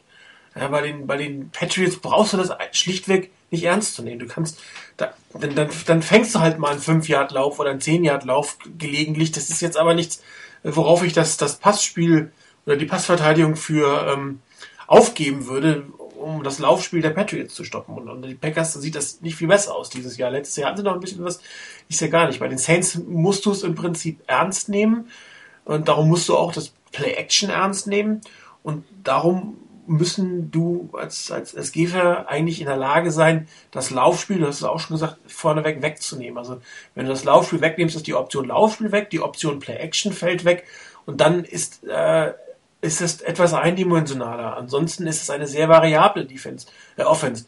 Wenn du das anguckst, du musst gegen die Saints im Prinzip von fünf Yards hinter der Line of Scrimmage bis zur Seitenlinie, bis zur Endzone. Das ist das Feld, was du verteidigen musst. Und zwar bei jedem Spielzug weil sie einfach variabel genug sind, um alles zu machen. Von Screens, vom Laufen, von Swingpässen, kurze Hooks, lange Bälle in die Mitte, da kommt alles. Also du musst wirklich das ganze Rechteck, was da, was hinter dir liegt und eigentlich noch ein Stück in der of Scrimmage verteidigen können. Und das ist mit nur einem defensiven Backfield mehr oder weniger nicht machbar. Ja, und ähm, klar, wenn du die eine oder andere Reception mehr machst, die eine oder andere Coverage mehr machst, ja, das kriegst du hin. Aber der Schlüssel ist Druck, wir haben es auch schon gesagt, aber der Druck ist in diesem Fall, ähm, er muss früh sein, um es mal so auszudrücken. Wenn Drew Brees, Brees es geschafft hat, sich das erste Mal zu setten, dann kommst du mit dem Druck auch nicht mehr weit. Weil er ist unglaublich guter Lage, wenn er erstmal sich gesetzt, also wirklich das Setting da ist und das Feld beobachten kann, dem Druck dann noch auszuweichen, ohne dieses Setting wirklich wieder zu verlieren. Du kriegst ihn dann, wenn er nicht sich einmal hinstellen konnte und setten konnte. Dann kriegst du ihn. Dann wird er unsicher, dann kommen die Pässe unsicher, dann versucht er zu improvisieren. Er ist ja auch relativ klein im Endeffekt. Ne? Das heißt, er, wenn er auf der Flucht ist, sieht er auch noch lange nicht mehr so gut. Aber wenn er einmal die Chance hat, sich hinzusehen, das fällt so, dann ist er sehr gut in der Lage, mit wenig Bewegung dem, dem Druck, der dann kommt, so in einer zweiten Welle, auszuweichen. Und dann hast du eigentlich schon verloren. Das heißt, was du eigentlich machen musst, ist dein Pass Rush sofort äh, erfolgreich zu haben. Ne? Du kannst da nichts mit sich lang entwickeln. Äh, hier hinten rum, vorne rum, 27 Stunts, das funktioniert nicht. Der Druck muss sofort da sein. Und ähm, du musst ihn halt mit drei oder vier Leuten aufbauen können. Es nützt dir nichts, wenn du permanenten Druck mit sieben Mann machst, weil dann schießt er dich ab. Das ist, das ist, dazu ist er einfach zu gut, dazu ist seine Sicht zu gut, dafür ist auch Sean Payton beim Playcalling zu gut, als dass du ihn jetzt mit, mit massig Blitzen und permanenten Blitzen wirklich aus dem Konzept bringst. Dann macht er halt permanent 8 Yards statt permanent 18 Yards. Aber es bringt dir im Endeffekt nichts. Du verlierst trotzdem. Ja, also du, du, musst den Druck so aufbauen, dass du ihn in dem Moment, wo er im Dropback ist, schon außer Ruhe bringst. Danach ist es eigentlich schon fast zu spät.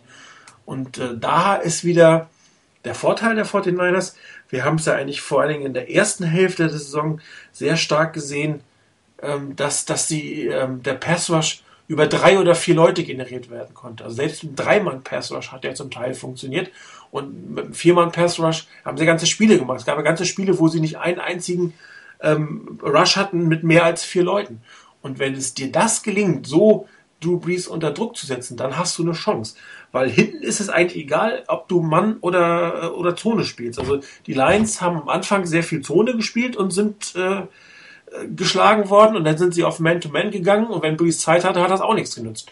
Das heißt, die, die, die Coverage hinten, ob Man-to-Man -Man oder Zone, ist gar nicht so relevant. Du musst die Receiver ähm, an der Line of Scrimmage kriegen, das heißt, dass du sie nicht sofort den kurzen Pass werfen kannst, du Breeze da auch schon aus dem Konzept bringen und dann kriegst du es auch hin, es zu verteidigen. Das wirst du nie über das ganze Spiel kriegen, aber in einem gewissen Zeitraum, wenn du es regelmäßig hinbekommst, ähm, die, die Saints zum Panten oder zu den Fehlern zwingst und dann selbst dann einigermaßen regelmäßig scorest, dann kriegst du es hin. Ansonsten sieht es ganz, ganz, ganz schlecht für dich aus. Dem kann, dem, dem kann, ich nicht mehr wirklich viel hinzufügen. Insbesondere das, was Martin gesagt hat, äh, das wären auch genau die Dinge, die gewesen, die ich, äh, die mir aufgefallen sind oder die, die, die so meiner Sichtweise entsprechen.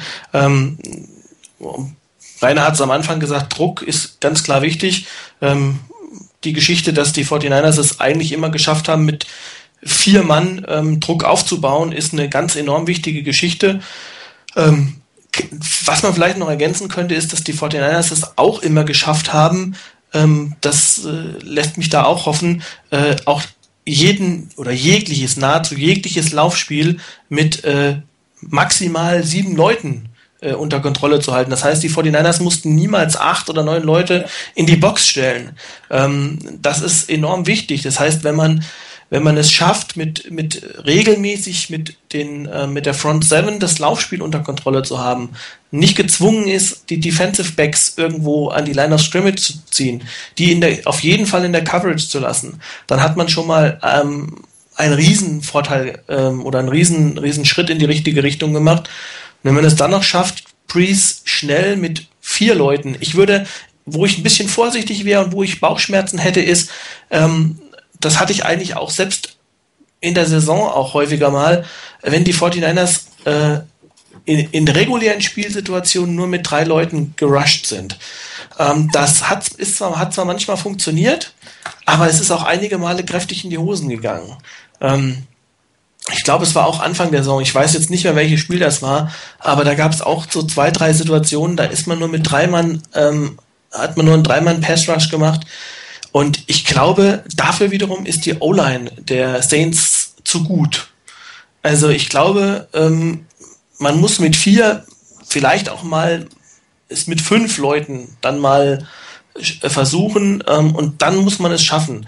Mit drei Leuten wird es enorm schwierig, weil ähm, die O-Line, also insbesondere ähm, die beiden Guards und der Left Tackle, ähm, die sind wirklich stark. Ich glaube, die, die Chance, die man hat, ist, ähm, der Right Tackle, Zach Streeve, äh, hat mir gegen die Lions nicht den stärksten Eindruck gemacht. Ja gut, und Brian De La Puente in der Mitte ist auch jetzt nicht genau. unbedingt äh, der stabilste Anker in der Line. Genau, das, das sind die beiden, ähm, die ich wahrscheinlich versuchen würde, am ehesten zu attackieren, um schnell Druck aufzubauen.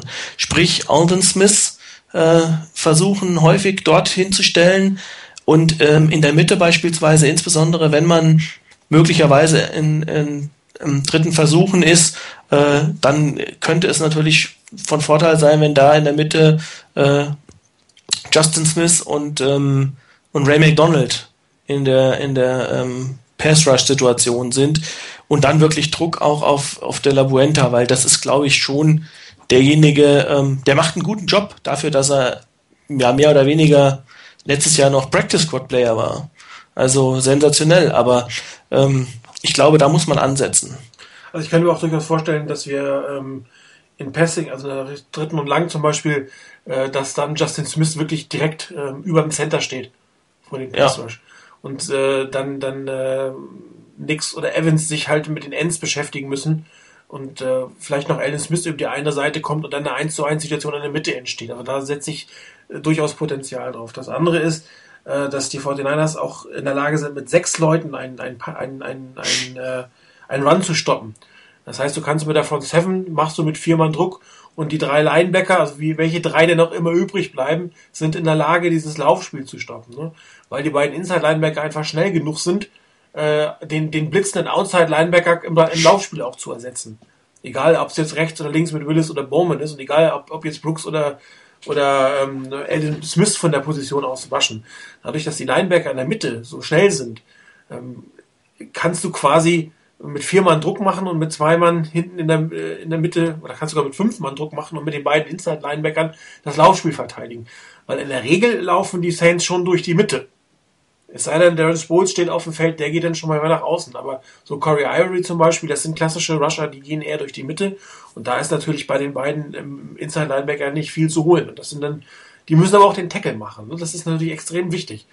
Die, die, die ähm, äh, Falcons und die, äh, die, Li die Lions, das war, ja. und aber auch die Panthers, das Tackling gegen die Saints war unter aller Sau.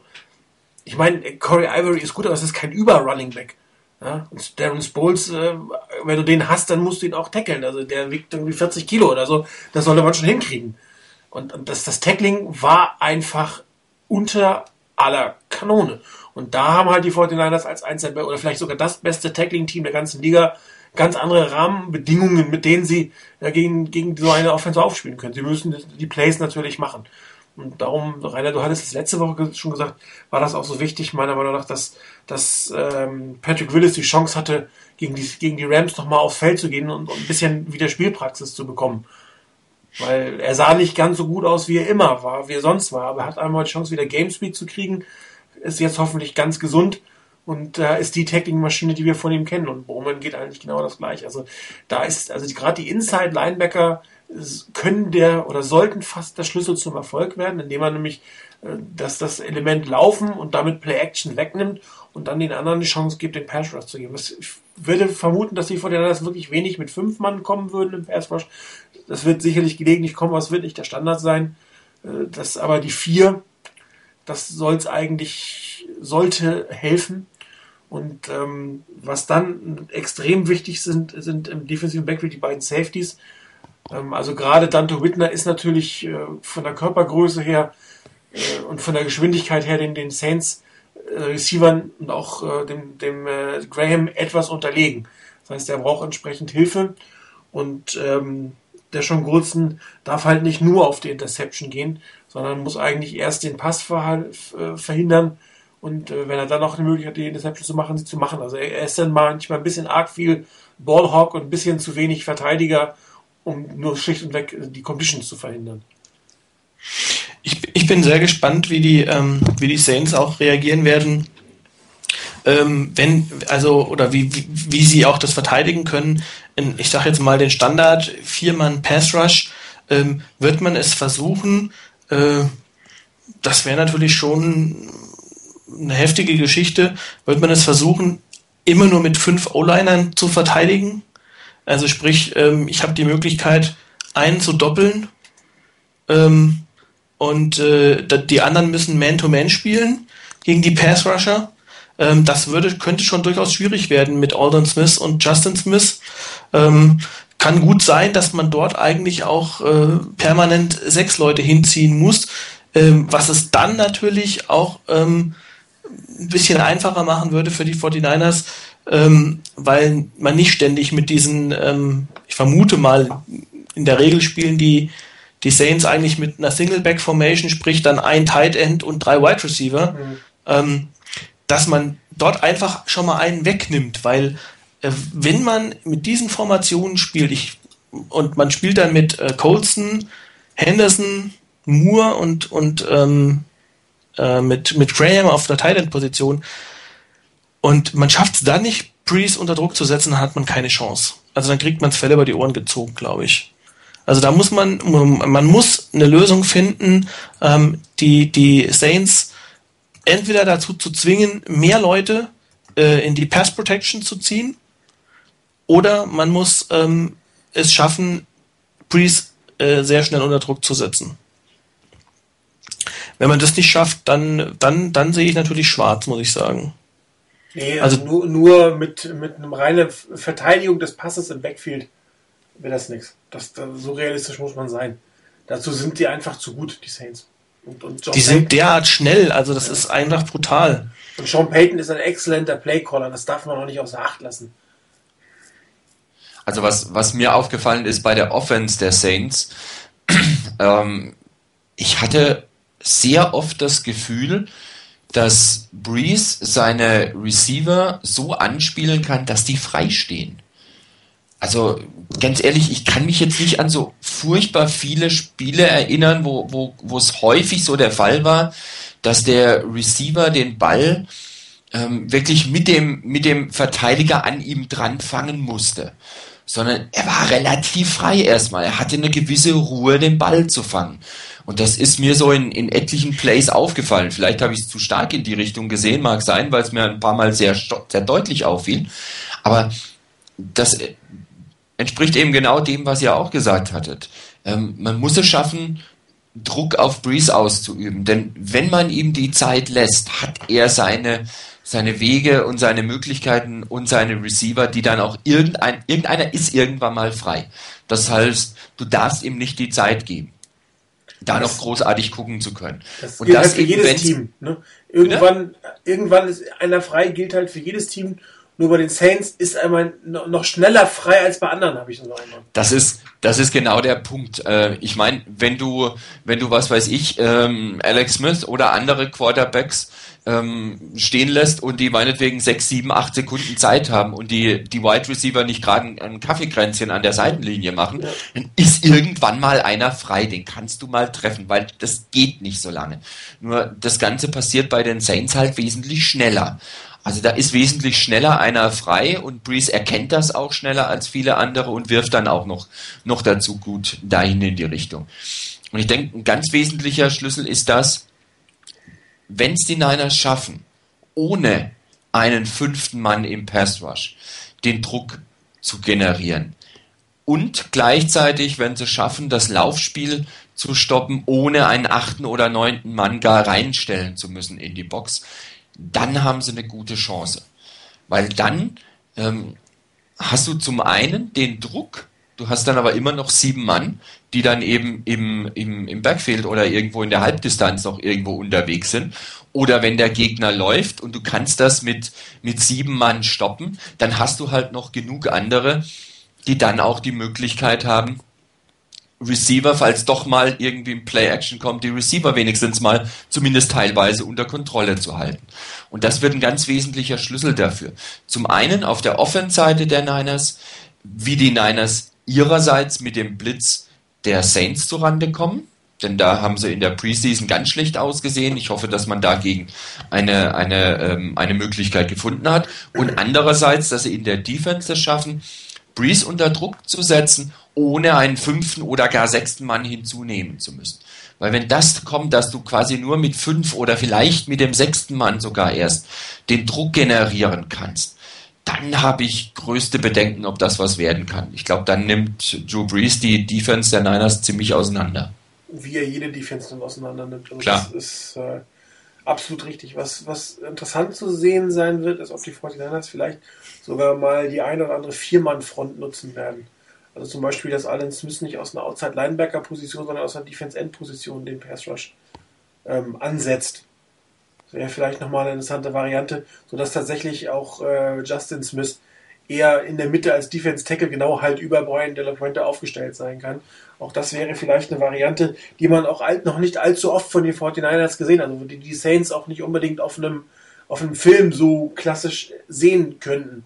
Ja, dass man, dass man dann wirklich einen klassischen Vier-Mann-Pass-Rush aus der Front 4 macht. Also das ist, man muss halt Variabilität haben. Du kannst nicht eindimensional spielen und du musst Chancen haben, oder Möglichkeiten haben, die, das Team auch mal zu überraschen. Die Fortinanders werden sicherlich nicht das ganze Spiel 4-3 spielen, aber in gewissen Situationen wäre das mal schon mal eine interessante äh, Variante, wo dich in der Offensive Line kurz mal darauf einstellen muss. Zumal, was die Fortinanders ja sehr gut oft gemacht haben, wenn sie in einer derartigen Situation standen, dass sie die 4-3 angekündigt haben, dass dann halt doch nicht die vier Mann den Pass Rush gemacht haben, sondern dass der vierte Mann von woanders kam oder dann nur daraus einen Dreimann Pass Rush gemacht haben. Also die Variabilität ist absolut notwendig, ähm, um, um äh, Drew Brees einfach nicht, wie du es vorhin sagst, in eine Komfortzone zu bringen. Das heißt, du musst ihn ähm, unter Druck setzen, aber auch ihm viele, viele Dinge zeigen.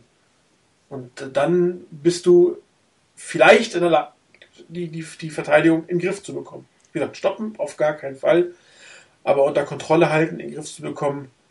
Ja, also aber man muss sich im Klaren sein, so unter 24, 27 Punkte ist das nicht sehr wahrscheinlich, dass, dass, die, dass die Saints rausgehen. Ja, und das ist das, was sie in Auswärtsspielen draußen in der Regel bringen. Die, äh, wenn du sie da hältst, dann muss halt die andere Seite des Balles entsprechend die Punkte kriegen oder vielleicht doch nochmal ein Pick 6. Äh, was natürlich bei einer Offense, äh, wo alle Downfield sind, einfacher ist, als bei einer Offense, wo du dann irgendwie noch drei Running Backs im Passblocking hast. Muss man ja auch mal sagen. Das ist im Übrigen auch noch eine Sache, die, die sehr wichtig ist für die 49ers. Ähm, sie müssen diszipliniert spielen, insbesondere im Defensive Backfield.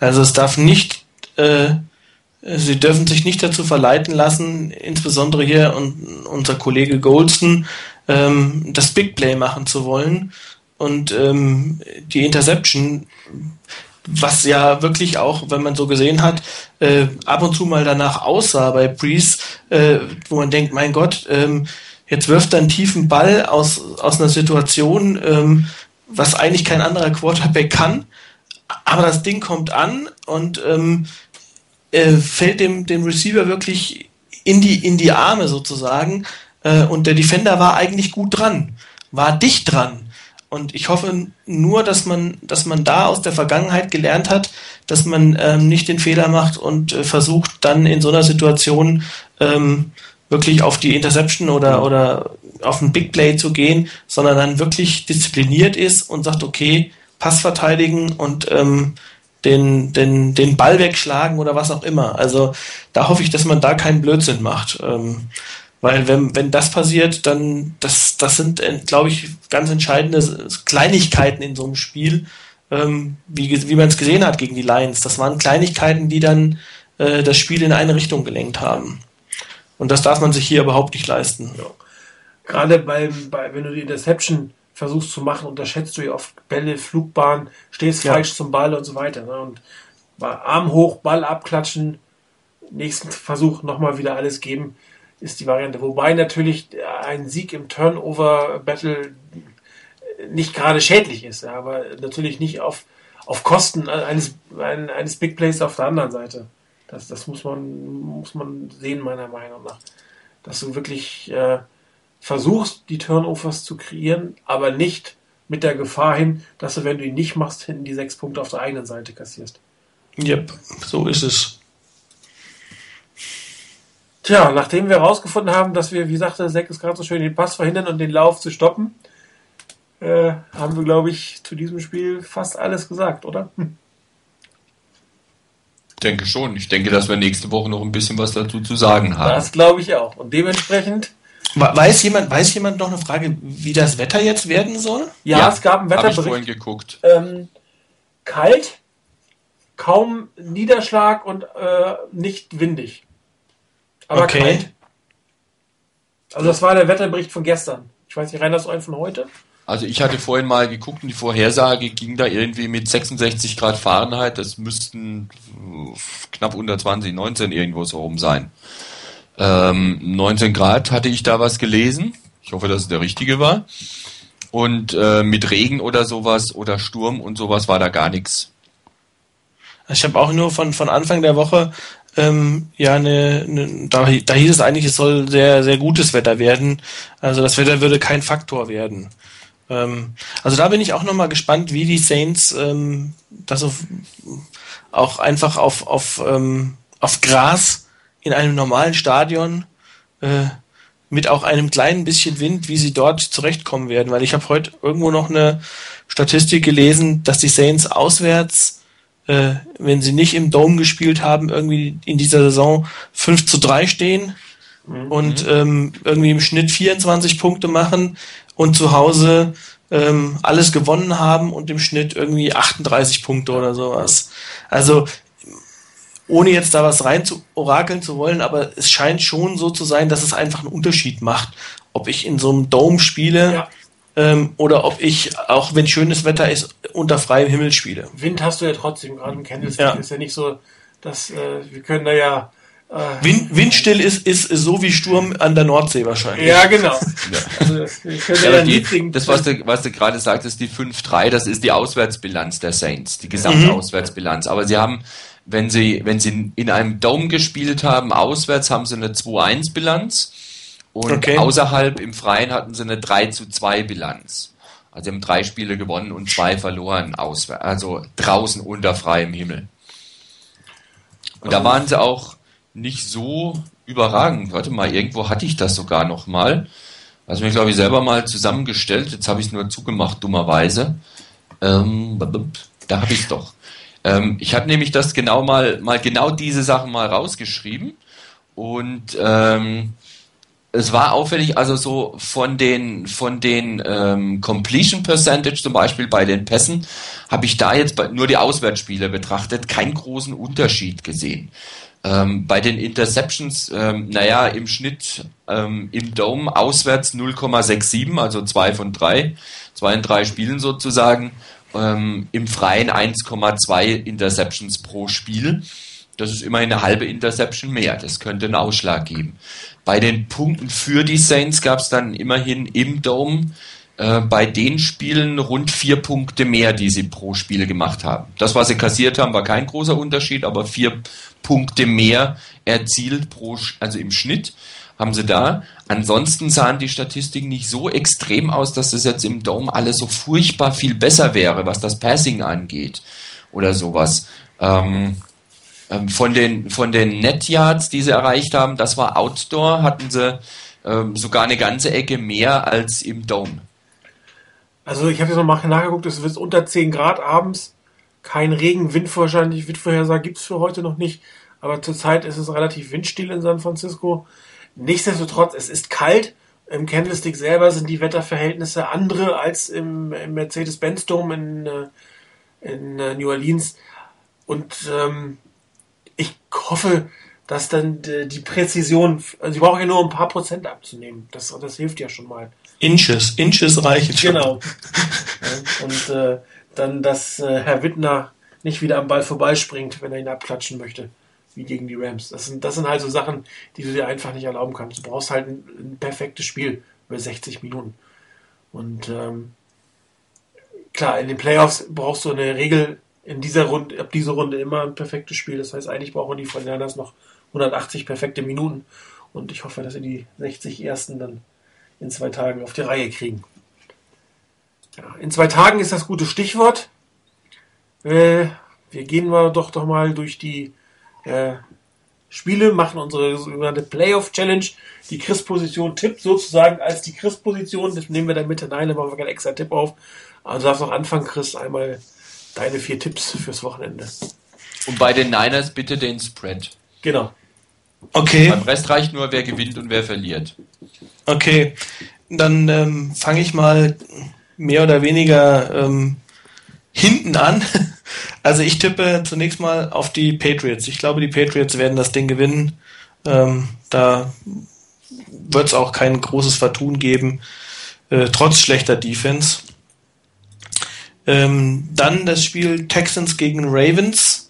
Ähm, auch da äh, geht mein Tipp zu dem besseren Team in der, in der Regular Season. Ich glaube, auch da werden die Ravens gewinnen. Ich kann mir nicht vorstellen, ähm, trotz der wirklich guten Defense, die die Texans haben, ich glaube, äh, TJ Yates wird ähm, richtig äh, auf, auf, den, auf den Sack kriegen. Also ähm, ich glaube, das werden die Ravens ausnutzen.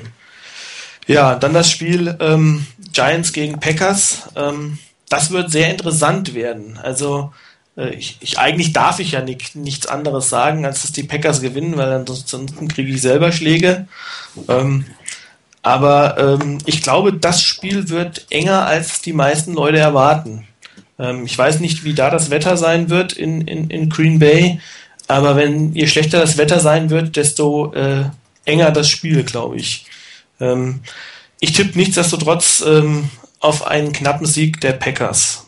Und ja, dann das Spiel 49ers gegen Saints. Moment, Green ähm, Bay minus 10 Grad.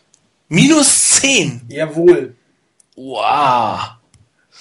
Jetzt äh, hast du mich natürlich nochmal richtig. Äh, Oder spielen die sogar die spielen Sonntag, ne? Die spielen Sonntag, ja. Warte, halt wo ist sie denn die? Gut, geht nur bis Samstag die Vorschau, aber ähm, die ganzen, die haben jetzt immer um die minus 10 Grad die ganzen Tage, also es wird auch sonntags um die minus 10 Grad sein.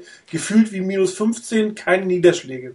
Okay. Also ja, richtig gut, kein, keine Niederschläge, ähm, das ist vielleicht noch die, die äh, Geschichte. Also wenn es wirklich dort irgendwie Niederschläge geben sollte, dann glaube ich, dann würden die Packers richtig Probleme bekommen, ähm, weil ohne Laufspiel.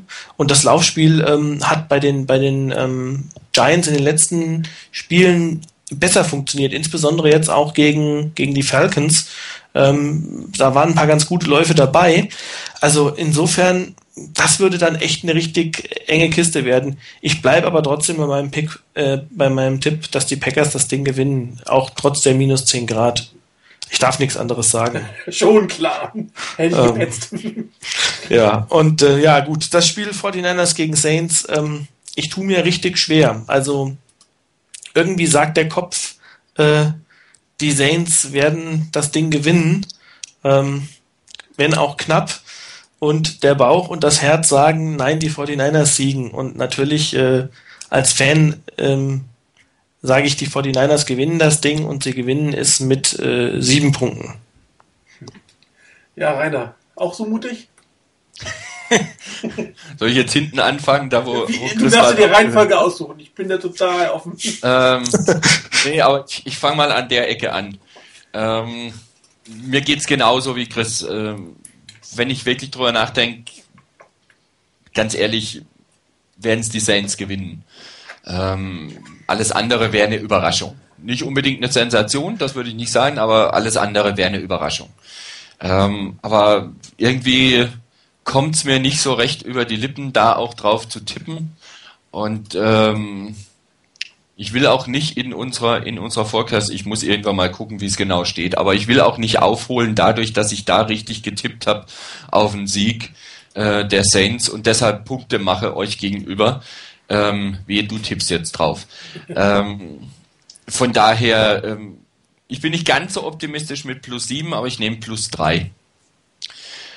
Dann bei den anderen Spielen, ähm, die Broncos haben überrascht gegen die Steelers. Ich kann es mir nicht vorstellen, dass die, die Patriots noch, zu, noch dazu zu Hause sich wirklich davon auch überraschen lassen. Ich denke, die haben jetzt einiges gesehen, was die, was die Broncos durchaus zu leisten imstande sind und werden sich darauf einstellen. Zwar haben sie nicht wirklich eine gute Defense, äh, die Patriots, aber ich denke, dass die Offense, auch wenn die Defense der Broncos nicht so schlecht ist, aber ich denke, dass die Offense der Patriots am Schluss ähnlich wie es schon in Denver war, am Schluss zu viel ist für Denver. Und deshalb ähm, tippe ich auf einen Sieg der Patriots. Beim Spiel der Ravens gegen die Texans muss ich sagen, ich würde es ja den Texans irgendwie gönnen, dass sie da ein Stückchen weiterkommen. Weil irgendwie, denke ich, haben sie sich mittlerweile verdient in den letzten Jahren, dass sie jetzt die Chance auch nutzen. Und sie sind von Verletzungen gebeutelt. Ich würde es ihnen gönnen, allein ich kann nicht dran glauben.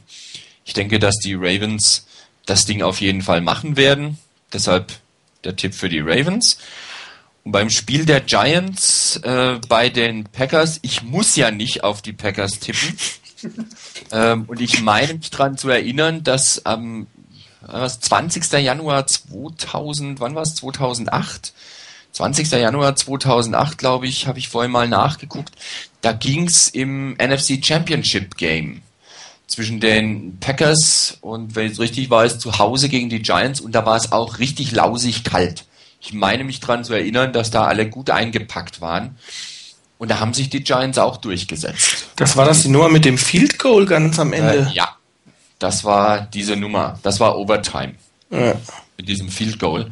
Und ich, wie gesagt, durch das, was ich die letzten, letzten Tage so ein bisschen gesehen habe von den Giants, es ist vielleicht, vielleicht sogar das engste Spiel an dem Spieltag.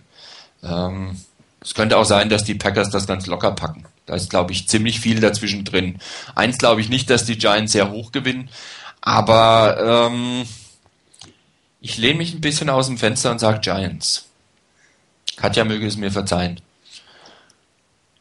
Martin, ich gebe ich es weiter. das, was zurückkommt, brauchst du dann bitte nicht weitergeben. Nein. Okay. Ähm, wo fange ich an? Also, ähm, ich fange mal an mit dem Spiel, was ich glaube, was am deutlichsten vielleicht nicht unbedingt ähm, vom, vom Abstand des Ergebnisses, aber von, von äh, den Chancen, das Spiel zu gewinnen oder zu verlieren. Ähm, das sind für mich äh, Baltimore gegen Houston, also ich sehe es ähnlich wie er. Ähm, das wird sicherlich nicht unbedingt ein Highscoring geben, aber ich sehe wenig Chancen für die Houston Texans, dieses Spiel zu machen. Äh, DJ Yates in allen Ehren ähm, für einen vielleicht sechs oder siebte Runden Pick einfach so ins kalte Gewasser geworfen. Spielt er nicht schlecht, aber ähm, die Ravens Defense, das dürfte für ihn definitiv ein Stück zu viel sein. Ähm, auch die Ravens Offense ist jetzt nicht so schlecht, dass, dass die, äh, die doch sich sehr gesteigerte äh, Defense der Texans ähm, da ähm, die übermächtig wäre. Also das ist eher die ausgeglichene Variante. Aber die Baltimore Defense wird dieses Spiel relativ sicher meiner Meinung nach ausführen. Es wird nicht unbedingt ein Highscore gehen, 30 Punkte Abstand oder so, aber ich sehe wenig Chancen für die Texans, dieses Spiel zu gewinnen.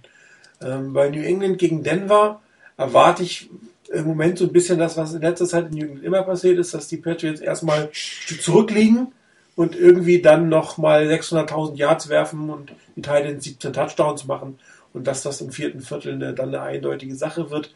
Das, aber das Spiel, glaube ich, zumindest bis ins dritte Viertel hinein ähm, interessant bleiben wird. Danach soll es dann vorbei sein. Ähm, Giants gegen Packers, ja, ähm, also ich kriege ja direkt einen auf die Nase, wenn ich was Falsches sage am Samstag. Aber ähm, ich glaube trotzdem, dass die Giants das gewinnen. Irgendwie ähm, haben die einen Lauf, die sind heiß wie, wie, wie vor, vor drei oder vier Jahren, war es vor drei Jahren. Ähm, die haben Vier. genau zum richtigen Zeitpunkt ähm, haben die ihren, ihren, ihre, ihren, ihren Höhepunkt erreicht. Die Defense spielt sehr gut. Eli Manning hat ja auch eine fantastische Saison, ist so ein bisschen untergegangen bei den anderen Quarterbacks. Er hat auch fast 5000 Yards erworfen. Und ähm, die, die, die, Packers sind einfach so eindimensional. Die haben nur Offense, sie haben keine Defense und kein Laufspiel. Und ähm, ich habe irgendwie so ein bisschen das Gefühl, dass die Giants das gewinnen werden. Ähnliches Gefühl habe ich bei den 49ers, äh, dass sie es gewinnen werden. Äh, es ist ein unglaublich schweres Spiel, es wird ein unglaublich spannendes Spiel, es wird uns alle sicherlich viele Nerven kosten. Aber ich glaube, durch den Heimvorteil wohlgemerkt, das draußen spielen und äh, die Woche, ähm, um sich wieder voll zu generieren, das heißt, eigentlich sollte man nahezu verletzungsfrei auf dem Feld stehen, glaube ich, dass die 49ers das gewinnen werden. Ich hatte irgendwo, glaube ich, in der Challenge 7 getippt. Dann tippe ich jetzt mal 6, weil 7 hatte Chris ja schon. Aber ich glaube irgendwie, dass wir das Ding gewinnen. Das heißt, dass wir in der NFC tatsächlich ähm, Balance gegen Balance im Championship Game sehen werden. Ja, dann bleibt noch unsere beliebte Rubrik äh, Game of the Week. Welches von den drei nicht 49 Spielen ist denn euer, auf was ihr euch am meisten freut? Ich fange mal an. Ich freue mich äh, am meisten auf Denver gegen New England. Also ich bin äh, ehrlich gesagt erstaunt, was Tim Thibault leisten kann. und bin gespannt, ob er was ähnliches gegen die Broncos, äh, gegen die Patriots auch hinbekommt. Ähm, und dann vielleicht äh, kann er Tom Brady und die Patriots ein bisschen ärgern. Er wird sie nicht gewinnen, aber das könnte ein ganz interessantes Spiel sein, weil auch die Coaches immer besser in der Lage sind, mit ihm zurechtzukommen, ihm das ein oder andere nette Play geben. Da freue ich mich darauf so ein bisschen. Chris, ich glaube, ich weiß, was du nimmst. Nein, außerhalb des 49ers gegen Saints Spiel freue ich mich am meisten auf das 49ers gegen Saints Spiel. ah.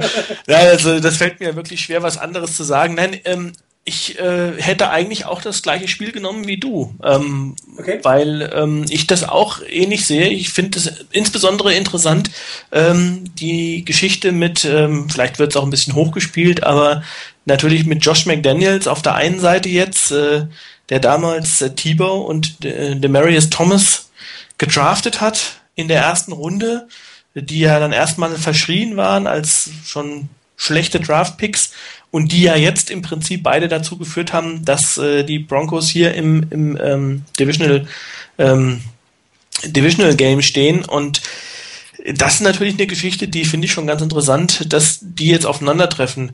Ähm, da du das aber schon genommen hast, dann ist das natürlich für mich eine klare Kiste. Dann tendiere ich äh, zu dem Spiel Giants gegen Packers. Einfach weil es eine enge Kiste wird, ähm, weil ich es interessant finde, weil äh, der nächste Gegner der 49ers damit äh, bestimmt wird. Also von daher Giants gegen Packers. Ja, Rainer, ja. Und, und warum findest du jetzt Houston gegen Baltimore ist das beste Spiel der Woche? Ob das glaubst oder nicht, das nehme ich sogar. Und zwar, nee, jetzt nicht gezwungenermaßen, ja, okay. sondern aus einem ganz bestimmten Grund. Wir haben uns vorhin am Anfang der Sendung relativ lang und breit über ähm, über die Philosophien unterhalten und gerade mit diesen High-Scoring Teams und sowas, dass so ein bisschen so ein Trend vielleicht so in die Richtung geht und ganz ehrlich, ähm, dieses Spiel von den Texans bei den Ravens reizt mich genau aus dem Grund, weil ich beide Teams im Moment nicht als wirklich High-Scoring-Teams ansehe. Die Ravens sowieso nicht und die Texans ohne Matchup und, und wirklich funktionierenden Angriff. Ähm, das ist auch nicht das Team, das jetzt mal eben so locker 40 Punkte runterreißt und das schon gar nicht gegen Baltimore und ich finde auch, dass beim letzten Spiel, beim Wildcard Weekend bei den Texans eben auch die, die Defense eine ganz, ganz entscheidende Rolle gespielt hat. Dass im Moment die Texans zumindest eher über die Defense kommen.